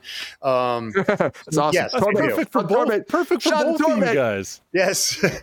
um, I love, actually, I love the idea. I think it's going to be something that can actually be looked at as separate, even though it's the same show. Um, and I am fascinated by what production designers can do in a play to make you believe an effect or a stunt or something. I'm fascinated by that. But CGI is just it's it's great. It's in your face. It's what you expect. It's blah blah blah. It blows up. I love seeing an actor on a cable just coming through the audience and you know and you're it's just there's there is to me a certain wow factor or guys people dropping into you know a, a, pit in the stage is amazing where they go um I like the idea a lot, and I think um, I, I think it's going to be the start of possibly something bigger. Well, Ron, that's that's where I, I, I agree with you a lot of times. 'Cause, like, I mean, I came from I came from theater. Uh, I mean, the first time I acted, I didn't want to act. Uh, I had a friend convince me to stay for rehearsal because he needed to ride home, and then I I ended up auditioning for a play, and I Shout fell out in love with theater. Shout out Jordan Sell. And I, I, I fell in love with theater, and for me, it's it's a fun challenge, and I get the idea of taking an IP and like forcing it on the stage. That sucks sometimes, but I also think that there's a lot of possibilities for this. I think that's why the Duffer Brothers won it. But I also think that yeah, they could fuck the whole thing up. I love I love theater, and I think that theater needs a big win right now. Yeah. And if this brings people to stage to save theater, I think that's good. Absolutely. But it, but for me, it's like I'm shocked that Ron. I'm shocked that. Stranger Things is the first one to do this. How is this a thing? How has it ever happened before? How's somebody like what's- like because you you have like Hamilton did so well. How I mean, of course it's, it's history, but why would you not try to figure out another way to do like a sequel to this? Ron, do you think that is it shocking that Stranger Things out of all the productions is the first one to do this? I think it's a very odd choice, extremely odd. I'm Right. just wondering if it was more if it was more like a hey, let's do this, let's do that, let's do this, and the cuts on things and people getting things was more with Stranger Things because they really wanted to push theirs forward, almost like paying for your product out. Yeah, Uh, but it is odd. It's very strange. However, it's a very It's fucking timely, it's a very timely thing for that, and the kids will be you know teens and stuff that love this thing now because he's 11. So um, I Shout out Torbett. I see it. Yes, I see it having wings. I think this is where the three of us we can go back and forth, but because you know we have the idea, like Lexi's saying, like the idea of like how are we going to take a production like this and, and fucking exploit it, right? But also, it, it, Lexi, come on, come on, the three of us are we're, we're together right now. Three of us are together. It it could be good for theater, could it, Lexi? Could it be good? Tell Um, Ron right now. Could it? Come on. I don't know. I I like single serving play. I don't like trilogy play. Like so if I go see this play cuz first of all, we're all we're all familiar with play. Play has like, you know, um you know, um, intermission, and it, you get dressed up and you go to it. Aren't Yeah. you supposed to get dressed up? and go, I don't know what's happened. People stop Right. fucking dressing up for play. I, you go fuck Nah, yourselves. sweat, Get dressed up. for plays. good enough. You get dressed for up when you go to the Do it. theater. Do Yes. it. I don't know why you don't get dressed up to go to theater. So Yes. yeah. Uh, I dress up for dre- Kruse Control. But you Hey, get what that's I'm all saying. You get dressed up. That's all You I'm get dressed saying. up to go to the theater. You get it's it's You a guys are time looking and at day, your right? shirt on. I love you all. That's a So, personal like, choice. That's all I'm When saying. I go see this play, and there's another there's another two parts to it. You So see what? It's it- just to get dressed up and go out and fucking like play is also like an event, right? Like going to the play, It's a big going to event. whatever. So it's not something you go to like two nights in a row. Like, oh shit, there's another there's a sequel. Well, we're gonna have to go like next week. Is, is We're that gonna how they're to, like, going to whatever. release them? Like, or it's- just going you know what I mean? Like, one, two, two, it's- three years. They said in between two to three years. I think it's fun. I think it sounds. Fun. I think it's. I think it'd be fun. I think it'd be fun, Lexi. I think. I think you need to be on this production, Lexi. That's all I'm saying. I think out of all this I'll work conversation, I think. it.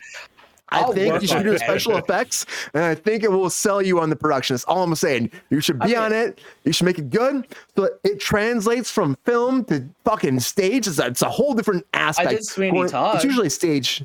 I know. That's fucking great. good. I, I fucking love Sweeney Todd. But you know, like I I once though, again, I like borrow Sweeney Lexi. Todd.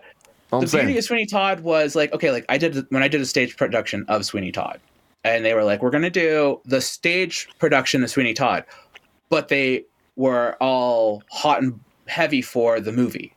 And they were like, "We want to do we want to do blood effects." And I said, "No, you want to do the ribbon." And they were like, "No, we don't. We want blood effects." And I was like, "No one's going to see that shit from the fucking audience." And I was like, "The ribbon is beautiful." There you go, Queen. I'm like, "You know what I'm talking about, right?" In the original mm-hmm. play of Sweeney Todd, they use a ribbon for the, the thro- throat slits. Yeah, the, the throat. Oh, yeah, when they slice it's the throat. so good. And I was like, I fucking it's a stage that. effect. It's, a stage effect. And I was like, stage you need effect, to yeah. keep that. I'm like, you need to keep that Do in it. there. And I'm like, it's a beautiful stage effect. And he wanted like fucking apparatuses and stuff. And Jacob's over here because he's like, you know, in effect school. And he's like, well, we're gonna build this, we're gonna do that. And I'm like over here and I'm I'm old school Shout theater Jacob. And I'm like, IPA nah, man. podcast. I'm like, we're gonna do this and we're gonna do that and we're gonna whatever. And then it was like after that I went and worked on Les Mis. And that was such a raw, natural theater experience. And I was like, this is what I miss. And I you know, I grew up in musical theater. Like I was a singer and I Right here. you know, Right here lot you. stage production. And like I love the purity of theater and I love the raw visceral experience and then you know stage Yeah. makeup. People are like, Oh, I want to do my makeup. I'm like, you gotta make this shit heavy, you gotta make it look weird. You look weird when you have stage makeup in front of a person and Mhm. stuff like that. People don't realize like Let them how good. stage is so different than, process. than TV and theater and stuff like that. And so that whole idea of transferring something like Stranger Things that's just so manufactured. Like it's not even a TV show. It's a heavily processed manufactured TV show that uses heavy filters, heavy saturations, heavy everything. Like there's very little to There's that a lot show of creative that's input. natural. It's, it's not. could be It's good. not all executives. and- It's not all No, it's not. executives and producers though. I mean, like, I have seen I have despite the fact that the- it's nostalgia heavy, like that, It's a lot of this is the Duffer Brothers and the way they feel Right. is nostalgic. I And saw the Duffer Broadway Brothers, production. I believe in of- them. of, believe in uh, them. Phantom when I was a like kid growing up in Toronto. And I did some shit in that that I just did not think was possible. They brought lightning out on the stage and shit like That's that. what I'm saying. just And I'm like, that shit blew Right. my mind Right, as a kid. that's it could and I never thought you Yeah. would do Change things the like whole that. aspect. Like, yeah. So I Change know. I know that you can make an entire theater come alive. You can have every single aspect of that theater move and shake and like you can really bring it Maybe to life. someday, Rachel. But I don't I don't think three parts. Taco Bell. I don't think three parts is the way to go. And I, I don't think be- think like It could be cool. Stranger cool, Things is, the, is the, the product to do it with. I think maybe write an original piece that's designed for this, or What? I don't know what. Uh, there's a lot of really creative stuff being done in theater right now, like things like Six. That was a creative piece. That, I mean, that's not based I on that. I saw that one. Yeah. I don't really Well, care so much about the, thing is, Beetlejuice though- one because that's still based on an IP. I like to see more original pieces. So like, I don't really like people going and grabbing that shit. Six, six, six is what I- what I, want to see live. Yeah. Re- Yeah. Regardless of it, it's it's it's it's monumental. It's changing. It's game changing for theater, and it's happening. I mean, of course, they haven't officially. They they, they leaked this today before it actually debuted. So it makes me think that the idea is going to happen. It's going to move forward, and hopefully it. It, hopefully it's a good thing for theater because theater mm-hmm. needs a big win, especially after COVID, because they almost killed theater. And for me, I'm like, well, take that IP that's huge, make it into theater, and then you know, hopefully it can save theater so people do mm-hmm. not give up on that because it is a great avenue for entertainment. I do never want to lose it because it, it, it, it they've created a love for me for acting, and I hope that it doesn't stop people being entertained because people deserve something that makes them mm. Yeah. go out, get dressed up, have a good time, and just fucking love being with people and be entertained. Keep it going, keep it going. But you know what, Lexi? They're gonna keep going. Ocean's 11 because Ocean's 11, Uh-huh. Ocean's 13, No. 12, all that shit. It's all moving forward because George Clooney came forward recently and he's like, "Hey, everybody, I'm doing more Oceans. It's happening. It's moving forward. It's going down. If you don't want it, you don't need it. You don't want to see it. You're gonna still get it because George Clooney said they have a great script going forward. And of course, they had the spinoff. They had the spinoff to open Ocean's 8. It did actually pretty well. It was like 270 some million dollars. Did really well actually. All female cast. Supposed to be a spinoff. They did Oceans 11, 12, 13 with the original cast, and people loved it. Did they all made money? Fun heist movies, very fun. But the idea was, well, we'll go branch out into having an all female cast, which I think is great. Like, why not? It's a heist movie. At the end of the day, it's just a heist movie. They all are. Uh, there's no Frank Sinatra anymore. He's fucking been dead for a long time. We can't bring him back. So like let's change it, let's adapt it, let's make it better. I love me some Frankie. I love Brad Pitt. I love George Clooney. I love the, the next cast like Kristen Wiig was in there. I think it was like a uh, um there's like Sandra Bullock. I think was in there. There's a lot of people in there. Like Awkwafina was in that in that female version. But George Clooney came forward and he was like, hey guys. We actually have a script, and he's saying in a recent interview he was talking to Uproxx, and he was like, "Yeah, we have a script. And he goes, "It's it's fucking awesome." He says, "He's like the script is like another Oceans." Good one, Rachel. Ocean's 15, retirement home. I like that, Rachel. I like that. But Clooney didn't. Clooney did not give any concrete information about this, but he did say that it's going to take place after Ocean's 13. Of course, it will. And you know they had Ocean's 8, so maybe you, you know what? Time together. He didn't say that, but time together somehow because it was supposed to be like somebody's daughter. I think it was.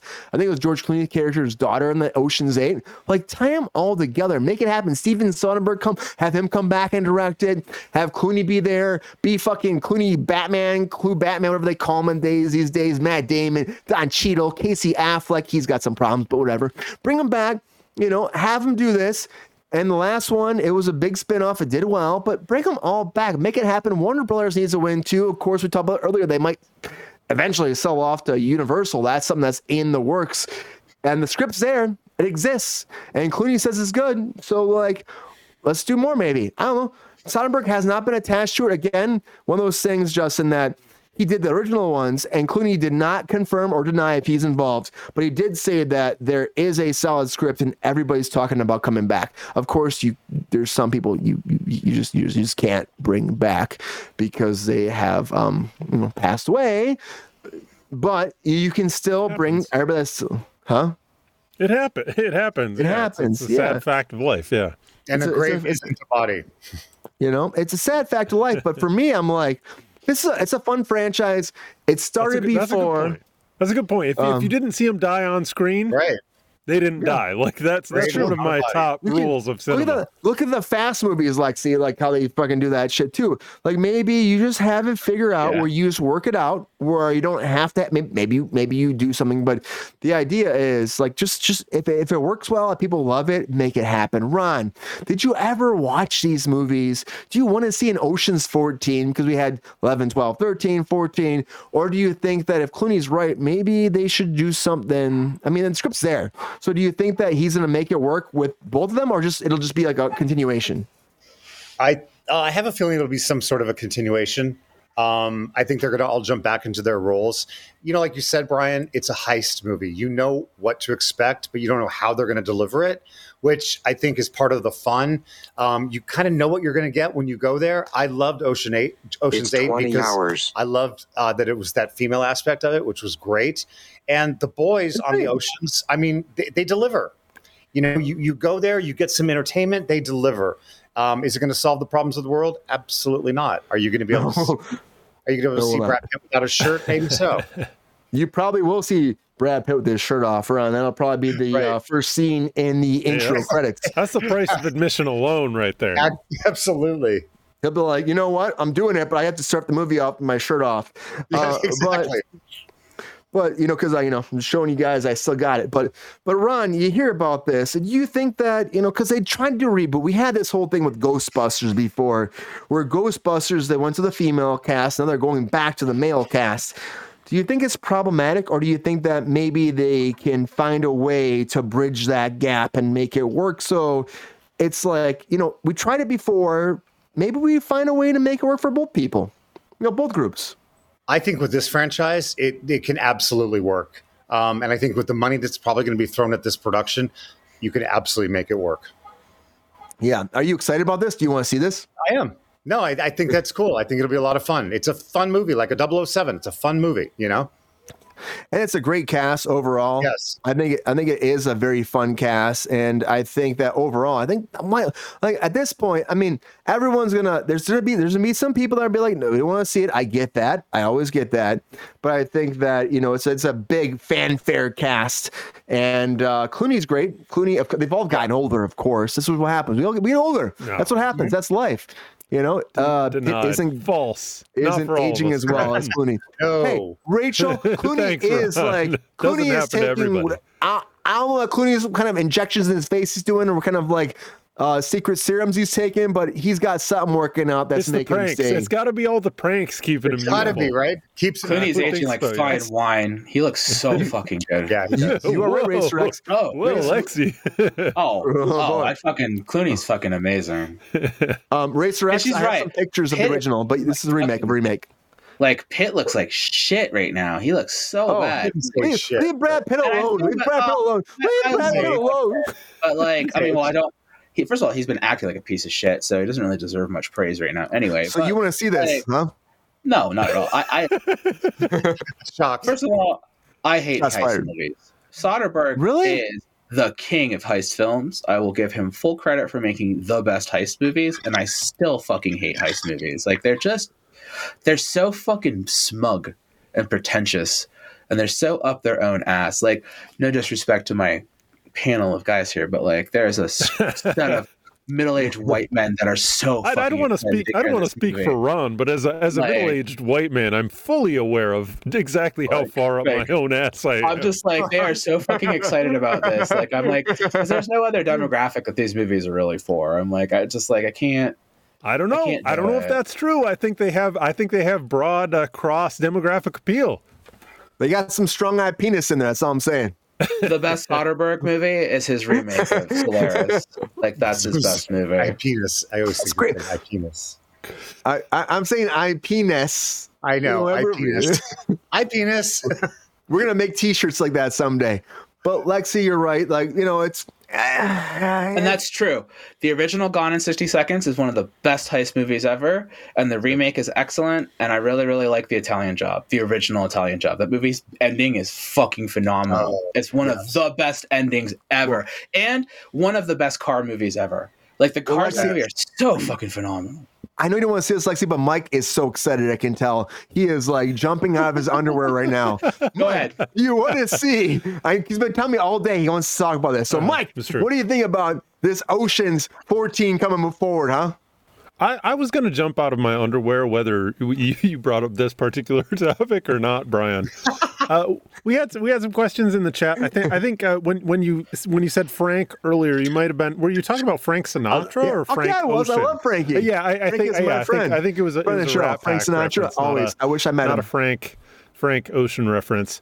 Um, what we had we had some uh, Clooney discussion just a couple of days ago. Like he, That's why I he have doesn't want to don the Batman nipples, so he's Okay, got to do he looks something hot with as his fuck time. in that picture. Look how He's good got- he looks in that picture. Wait, Damn, who, who you talking? sexy You, you talking George Frank? Clooney. You talking? Look at him. That's not George Clooney. Who is that? That's not George Clooney. no, Is that fuck no. Uh, Dean Martin. Oh That's man, not, he that's not Dean that Martin picture. either. Who is who the hell is that? Oh, wow, we're some like all fucking great we're all cigarette. failing. And Frankie, my friend Frankie, Frankie Failing. Sinatra, my I'm boy. blame the alcohol. Who is that? Um, yeah, I don't I don't recognize that guy. That's that's another one of those damn uh, They are basically about Rat stealing Pack guys. Uh, no, I th- I honestly I Someone in the Just- chat can correct us. please please Yeah, do. correct us all. It's, it's a I- I- Friday. I, it's think a Friday. That, I think that the heist the heist movie is just is just such an easy I'll take a like drink for a- anti-authoritarian, anti-hero like kind of thing that everybody it's it's completely apolitical. It's just like the hee hee hee I'm trying to get away with something like let me sneak into this place where these people have all these resources and just Robin Hood it up. Uh, I I actually I do like the just as a very like broad um movie going experience. I think that these are these are very very fun, lighthearted entertainment opportunities. Uh, so, and you know, I basically I think what like uh, eleven was great, twelve was also great.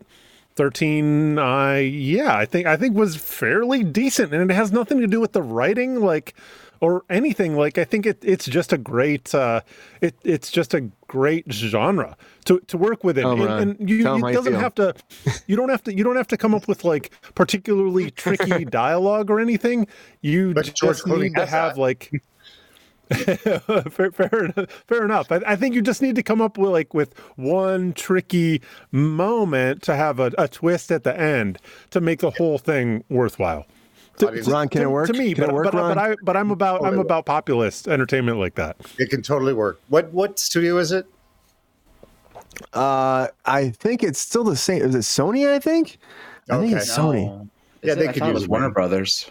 Is it Warner Brothers? I'm I looking at my notes here. totally wrong, but I, I thought it was. I think it is Warner Brothers actually, Lexi. I, I will say that I'm a little even though drunk, I am not personally a fan. I think the first Ocean's Eleven is a brilliantly written film that is incredibly Yes, well acted. I mean, it's an all-star cast. The cast is phenomenal. It is, you know, incredibly well done for a heist film. It's probably one of the best heist films ever made. It's probably one of Sod- Soderbergh's best works as far as that's Yes. concerned. But I just, it's one of those films that doesn't need a sequel. You know, like I just don't see got why you make more and more and more. We of them. three though. And like I, Three. like I never understood how an uh, an IP came out of it. I really felt like it was its own kind of thing. Frank you know what I Sinatra. We mean? started with Sinatra, and then Sinatra and the whole fucking Rat Pack. we did. Yeah, yeah, it's a made remake, money. isn't it? It made money, so executives said, "Hey, could you do this?" Right? I'm just gonna and, say. and writers said, "Yeah, yeah, I can fucking do that. I can do that all Clooney. day." And they started writing new versions of it. I think it's more deserving of a sequel than a lot of things, like Trainspotting. yes. I, I said like the it. train Yeah, I spotting agree. sequel. I, I, I mean, I, I like. I didn't things- watch it. You, dude, Lexi, it Lexi, good? you got to You got to get on. You have a high level of artistic integrity. You've got to get on the show with War- with Warren, with Warren, because you guys are going to get into like, uh, you know, a, a discussion about uh, about in, integrity and what the what it means to have uh, responsibility to your movie going audience. We're gonna need more time with her and Warren though, because Warren, I love Warren, but he talks a lot. I love Warren. He's a Oh, great God. guy. Maybe It was don't Warner Brothers. on. It was Warner Brothers, Lexi. Thank you. Hey, I Warren called it. Brothers. There we Yeah. go. That's Yeah. fact checking everybody on Kruse Control. We do it. We do it to ourselves. It's great. Without Um, anybody but- even noticing. no, no, no, we do it all the time. Uh, Racer X. Uh, is anyone excited about another Ocean's film? Uh, I, I think, I think honestly, at the end of the day, you bring these people back after all this time. I think it'll sell fucking tickets. It'll do well, and I think Oceans will continue. Uh, they'll probably do one, maybe two. Uh, but at least one, then we ride off in the distance, let it be until they have the next reboot, because it will happen. Unfortunately, the caliber, I mean, they're all big actors involved in this. I mean, look at the Clooney and Brad Pitt and the people involved, Don Cheadle. Like, there's really great actors attached to this that are playing the same characters of Sinatra of the day, you know.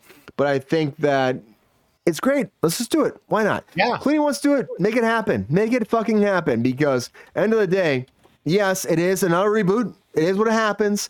But there are reboots. George Clooney, though.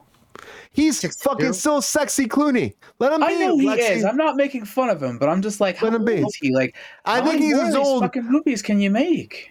I think he's as old die. as Eddie Murphy. And Eddie Murphy is coming oh back God. because Eddie Murphy cannot, will not, coming. won't stop. And he's coming That back. one. Kenny Kane Lane back to Axel Foley for another edition of Beverly Hills Cop. And now leads me to our feature story of the night.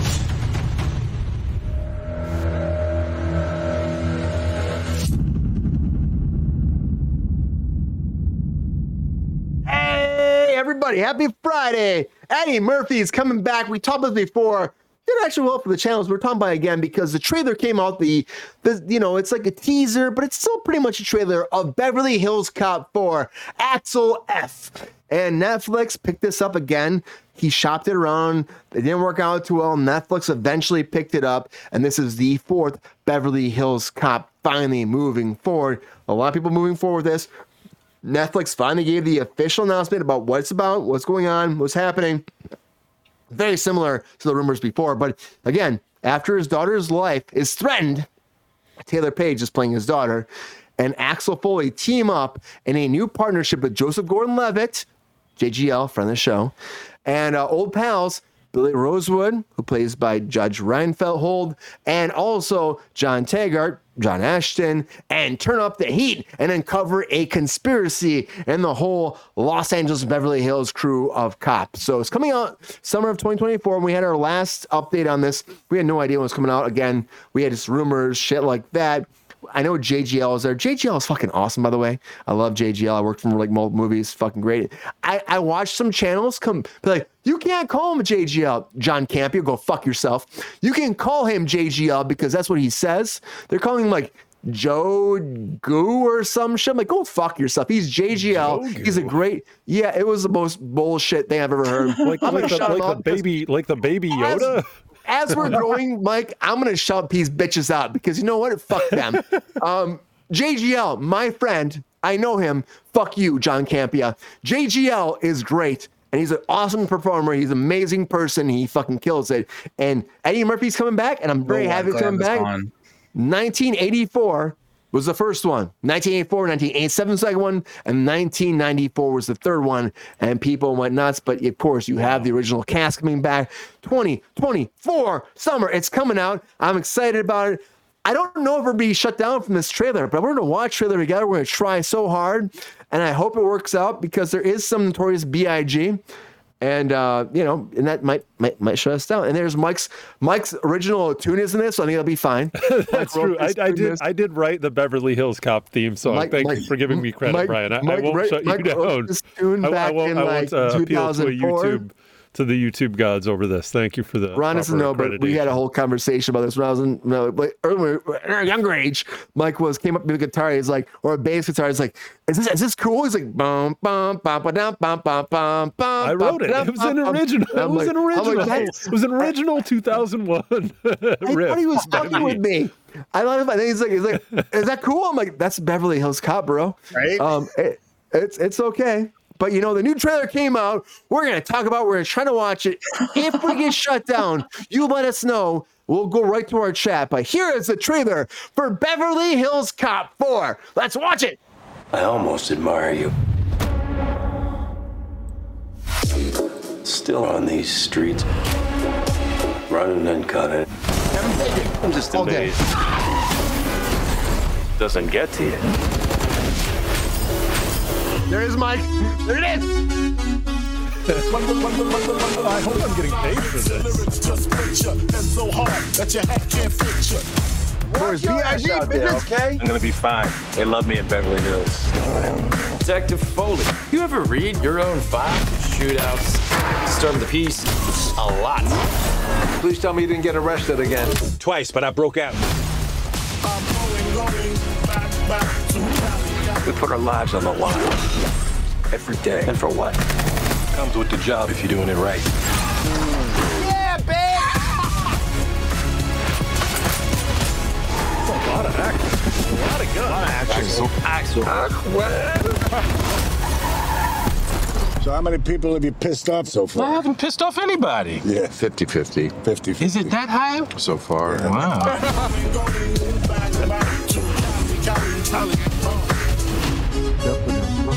Mike, they owe you money. They, they owe you money, Yeah. Mike. They owe you money. Um, for me, I, I love the originals. I'm going to Ron first on this because Ron, did you watch these movies before? Did you love them? Do you want to see a fourth one come for him? He's 60, what, 62 years old. Does it does it work for him these days, or do you think that he's just doing a, a money grab? Well, I feel like that trailer. I just watched the whole movie, so I'm fine with that. Great, I've seen it. Right. Um, I watched. agree. I, I watched the original in '84. You said that was 84, 84, the first one, yeah. my first year of college. Um, uh, I loved it. I did love it. I loved just and but I didn't see the others because I wasn't interested. It was just okay. I saw it. Unlike everything else I say with other movies, but yeah, I just I, it didn't captivate me, and this does not. I well, I just saw it, so. So, Ron, you see that, right? The first time seeing it, do you think that uh, all other people that saw this when they were, you know, younger, 84 to now, do you think it will bring a new audience to the Beverly Hills Cop franchise? I don't. No, I don't think any of people my age really care about seeing it. So, do you think that was, was there a point for Eddie Murphy to make this? Uh, yeah, money. But you know how much he original- would prob- how probably paid. Yeah, I it just he hasn't been doing anything. So yeah, he's he's very big in the streaming world this day these days i should say so you think that um do you think there's like even a niche for him to keep doing this or do you think that eddie murphy needs to leave his past in the past I don't see the niche. I really don't. I I just I, I saw the appeal of the first show. I just don't see um, Axel Foley followers. You know, I don't see it becoming a Broadway play. I just don't. and, and this whole production is about his daughter ron. So his daughter apparently is very involved. Do you like that idea of and there's a murderer there's a whole thing with his daughter and she's trying to help him solve a case. Is that any kind of world you want to see? No, I don't care. Because, like the official the official tagline is his daughter's life is threatened, and then Oh, she comes in. I know she What comes in, Ron, and kind of he's a got to help her. Wait, he's got to taken help her solve Are you saying his daughter in the movie? I thought you meant like his daughter in real No, no, life was like in the movie. In the movie, That would be an interesting course, character. Taylor Eddie Okay. Murphy's Taylour daughter Paige has been plays his taken. daughter. I thought I was like, I thought you were like, oh, his daughter was like involved in the production, so he's all excited. I was like, oh, that's okay. Foley's daughter. Oh, Axel Foley's daughter. shit. Who cares? So, so Yeah. officially, the, the official tagline after his daughter's life is threatened, she, Taylour Paige, and Foley team up with a new partner, good old JGL. JGL, not Joe Go, what the fuck you want to say, John Campea. Joseph Gordon-Levitt, and old pals Billy Rosewood, Judge Reinhold, and uh, John Taggart, John Ashton team up to, you know, cause some heat and uncover a conspiracy inside the LAPD. Um, I like the idea of going into it. I, I, I think that, I mean, I love, I love Eddie Murphy. His germaphobe. He has had a whole thing where he's had trouble on set. I get that. I still love him. I think he does a great job. Uh, this stream is uh, is pure like merchandise. Um, uh, Zach, Zach, you fucking get it all the time. Because because we showed because we showed the trailer, right? Yep, money laundering scheme. Um, we, we did show it. Uh, everybody's showing it. Um, I actually love the the, the work. Um, before on to Mike, Ron, the, the work of the music, and Notorious B.I.G., taking it back to like 80s, 90s. Does it does it help bring nostalgia? I mean, you know, it, it, it gave me nostalgia for like a second, and then I moved on. It wasn't, um, it wasn't Winona Ryder.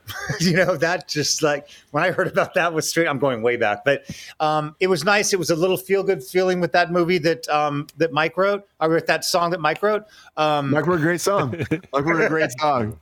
but it wasn't enough. I love Mike's rendition of that. It's, it's it's so good. I wish I could actually bring the original riff to life right now for our audience and our fans and our friends.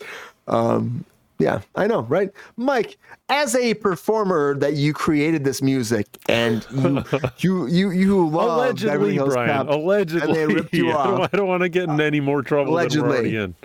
Mike, uh, is this is this sell you on this movie or are you not sold? What do you, how do you feel about Beverly Hills Cop 4 Axel F moving forward? And it's not going to theaters again. Not going to theaters. Netflix. straight in, uh, straight to Netflix. They were supposed to go to I think it was Amazon before because Eddie Murphy works for Amazon a lot, and then it, they were passed on it and went When to you Netflix. want 80s nostalgia bullshittery, Netflix is the place to go. Cobra Kai, Stranger Things, Beverly Hills Cop. Woo! Careful, you're you're gonna get It's hired fine. if you keep talking like that, Lexi. Netflix, you're you're hired. You're 80s picked up. You're properties, they just jig around in it and go, what's next? I uh okay, so I, I think that Eddie Murphy isn't going to be doing anything that he doesn't want to do. That said, I mean, I think he's such a pro and he's got so much cachet within the industry that like I don't know that it's necessarily that much of an expenditure of effort for him to just reboot like uh, a massive series like this. Uh his like so so I, I I see something like this like it's it's a comedy reboot and I think like oh it's well you know like it's not it's not going to cost a lot of money. It's going to at least make its money back. But then i see a trailer like that and i'm watching the cars start to flip and i'm seeing that there's you know actors that command paychecks that are being involved and i'm a little surprised. Um so you know i don't know how it works with netflix uh getting how how they need to make their numbers. They obviously don't publish their numbers. They do not.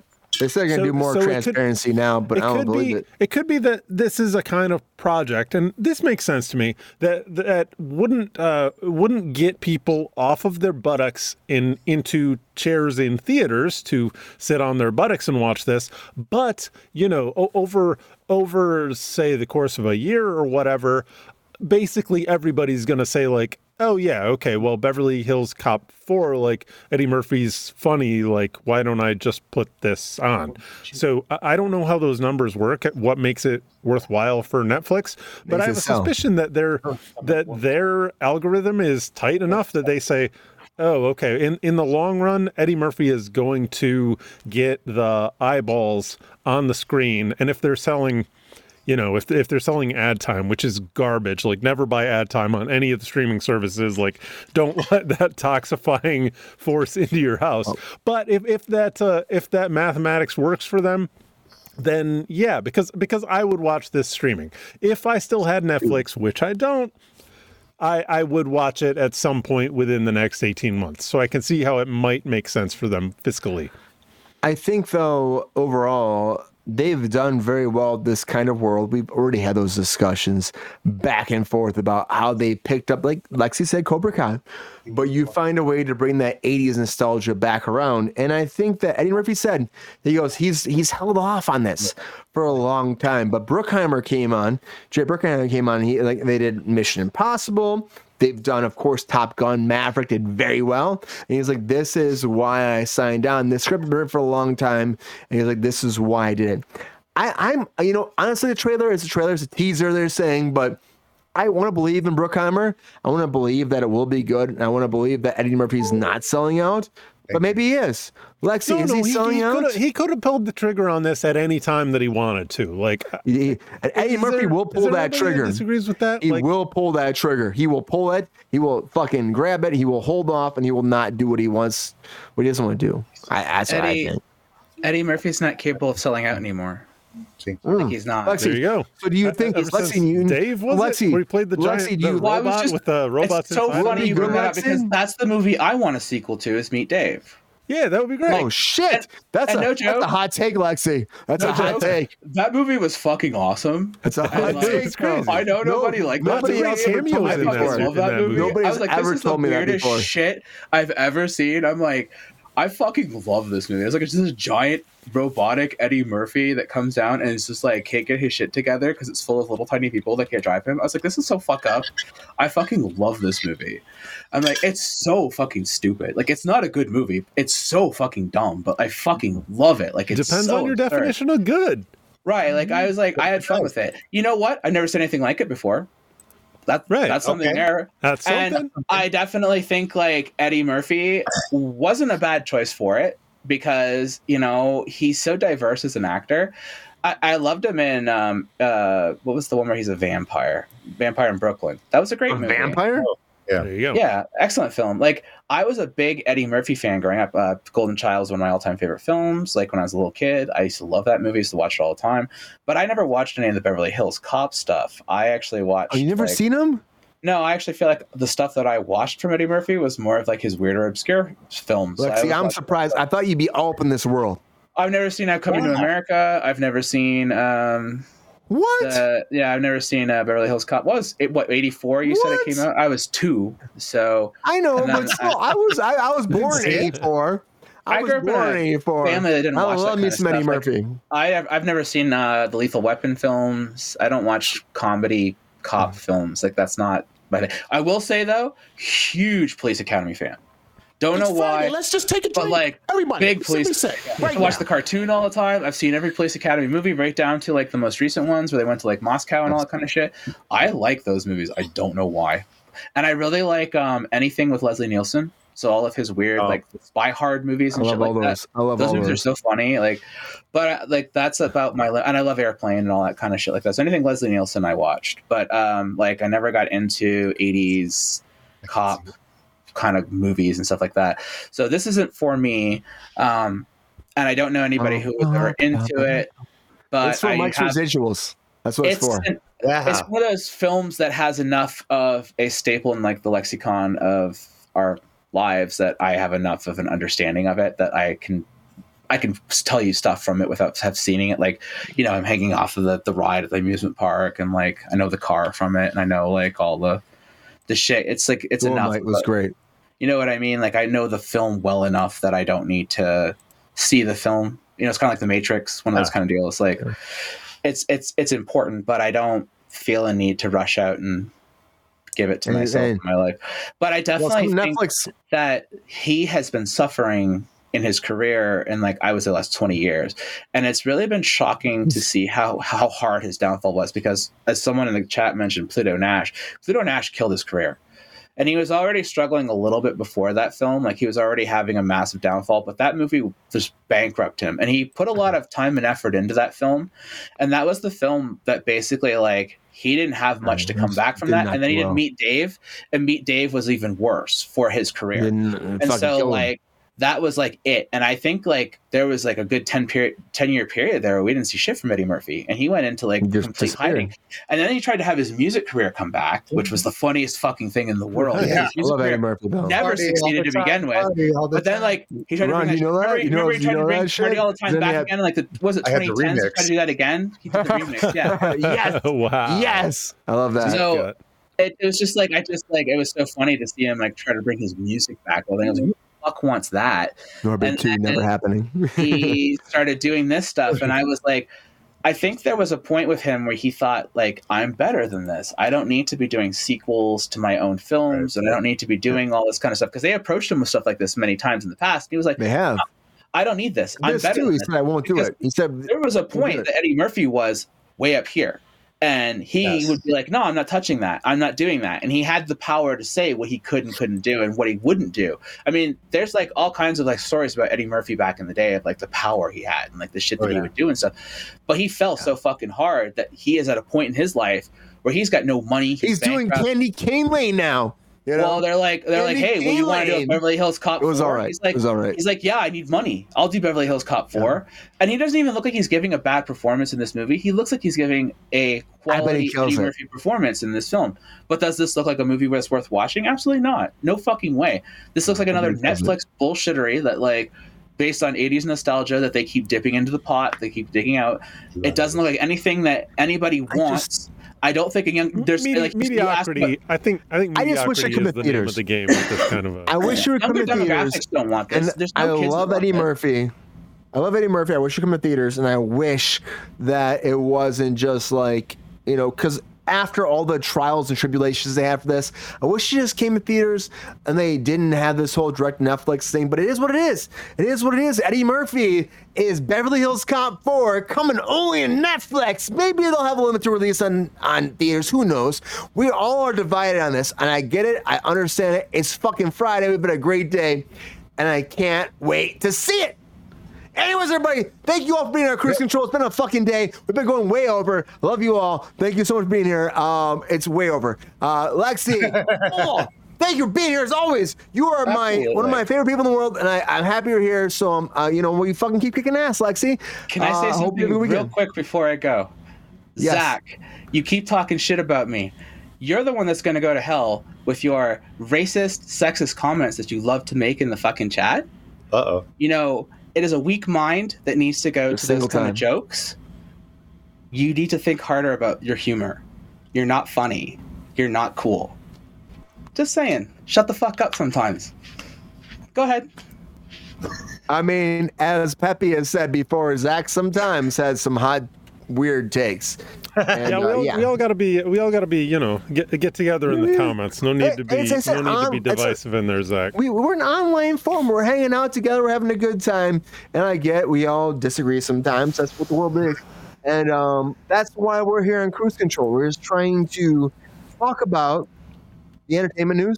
How about some of this love like we're getting from Queen? Thanks, Queen, or or Absolutely. Glam as uh, as Rachel Queen referred to you earlier. I, I like that. I like that and we Glam. her. You know, That we, glam we talk, love yeah. Zach, but sometimes you know, Zach is tough for everybody. Ronald Todd of course, I Woodward, thank you TR. so much for being here, Ron. I love you so much. I thank you for being here every Thank time you. you. pop in. You are fantastic. Sorry to take you long. Thank you. I'm so happy you're involved, Ron. Like you're like you know. Thank you. Like Me too. You're, I, I like you are one of my favorite people in the world, and that's why we became friends. I remember like when Ron we were doing a uh, we were doing Harrison, and Ron was like, Brian, you just posted something about like you need a serial killer. I could do that, and I was like, fuck yeah, you can, and we were done. But I had no idea. You know that he wanted to do that, and Ron is a great human being, and honestly, you gotta check out at three Gs because it really will inspire you to do you know, a lot of things in your life. So thank you, Ron, for being part of the you. production. Uh, honestly, I'm happy you're here. I love you, man. Thank you so cool. much. Thank you. Yeah. Ho- hope you keep coming back. I hope Uh, keep inviting me. well, we try. You know, we, we love you. I've never said that. Um, you know, you have not. You have not, and that's we love you. You- Honestly, that's why we're all friends. Like Lexi, we're all friends. Yes. Um, Mike and Michael Thank you, Casey, I I've known Mike since I was like three or four years old, something like that, when our parents forced us to hang out together one day. we became best friends. Uh, it was it was a Seven whole at the was- earliest, seven maybe it, eight. it, it might have been it might have been seven. We were fucking young though, and our parents said, "Well, uh, let's just make them hang out, maybe they become friends someday," and we did. So, Mike Casey, thank you so much for being here on Kruse Control. Thank Thank you, you for uh, being my co-host. I appreciate Yep. you.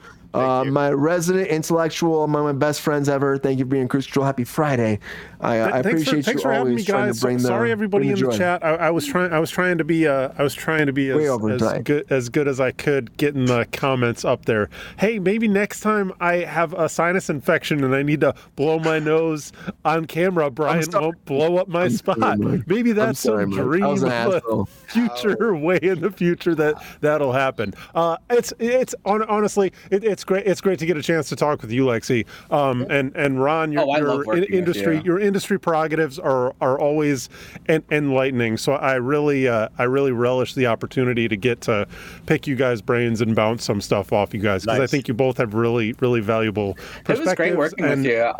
I get yeah, to see you all the time. I never got to be with you before, so it's been a pleasure working with you. I always see you like. Is from is it not true? No, we we for sure we've for, for sure been on a couple episodes before, have we not, Lexi?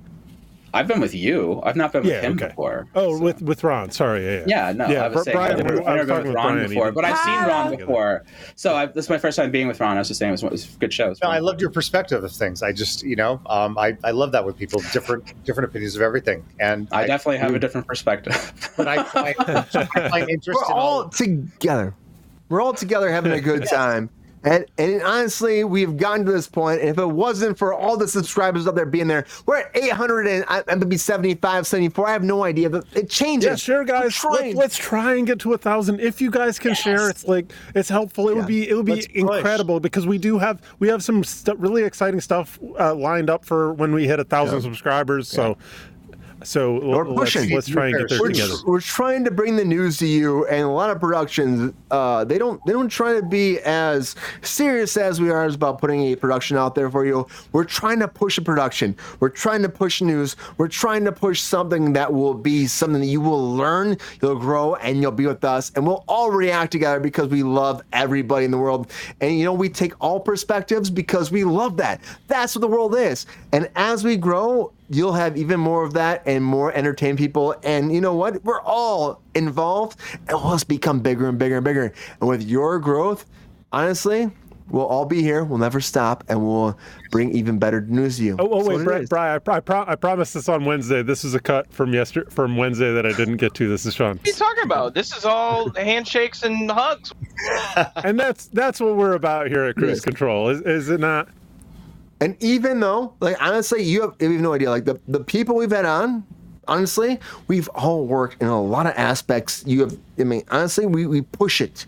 We push. You have no idea what they've gone through. Ron, Lexi, Mike, what they've gone through. We're here to show you a different perspective that you've never seen on YouTube before. So you got to share it to everybody. You got to tell everybody. If you can, tell your friends, your family, your uncles, your aunts, your grandmas, your grandpas, all the people in your whole universe, your whole multiverse that came around and they made you be a thing. And they did not subscribe because you know what? They don't understand it, but they will understand someday. And you got to make them understand. And you got to Thirsty. tell the fucking chinchillas and the bears and the beavers and the fucking badgers and all the fucking black panthers and the fucking tigers and the bears and the all the fucking beavers. The beavers are fucking assholes sometimes because they build dams and they fucking put fucking walls up and you fucking push it down every fucking day until they subscribe. They will eventually subscribe just along with all the fucking squirrels and the fucking gophers and all the fucking fucking bullshit motherfuckers that building fucking anything in your yard. Subscribe Kruse Control. Build it up, build up, build up, build up, build up, build up. We're there every day for you. We're here Monday, Wednesday, Friday, and we're gonna keep growing. And we, we love you so much. So thank you so much. Uh, sometimes I'm doing some bad whatever it is, but we love you so much. Have a great weekend. Do your thing. Too legit to quit. Make it happen. And when we come back on Monday, uh, just just bring some more love because we love the love that, that comes out of everybody. So, anyways, thank you so much You're for being on drunk, Brian. Control. Go home. I am drunk. I'm really drunk. It's a Friday. It's a Friday. So you gotta tell all those chinchillas. Because some of them are good, some are bad. Anyways, have a good Merry night. Christmas, Happy Mark. Friday, Thank everybody. guys. Love you guys. Until Monday, everybody. All we gotta say, see ya.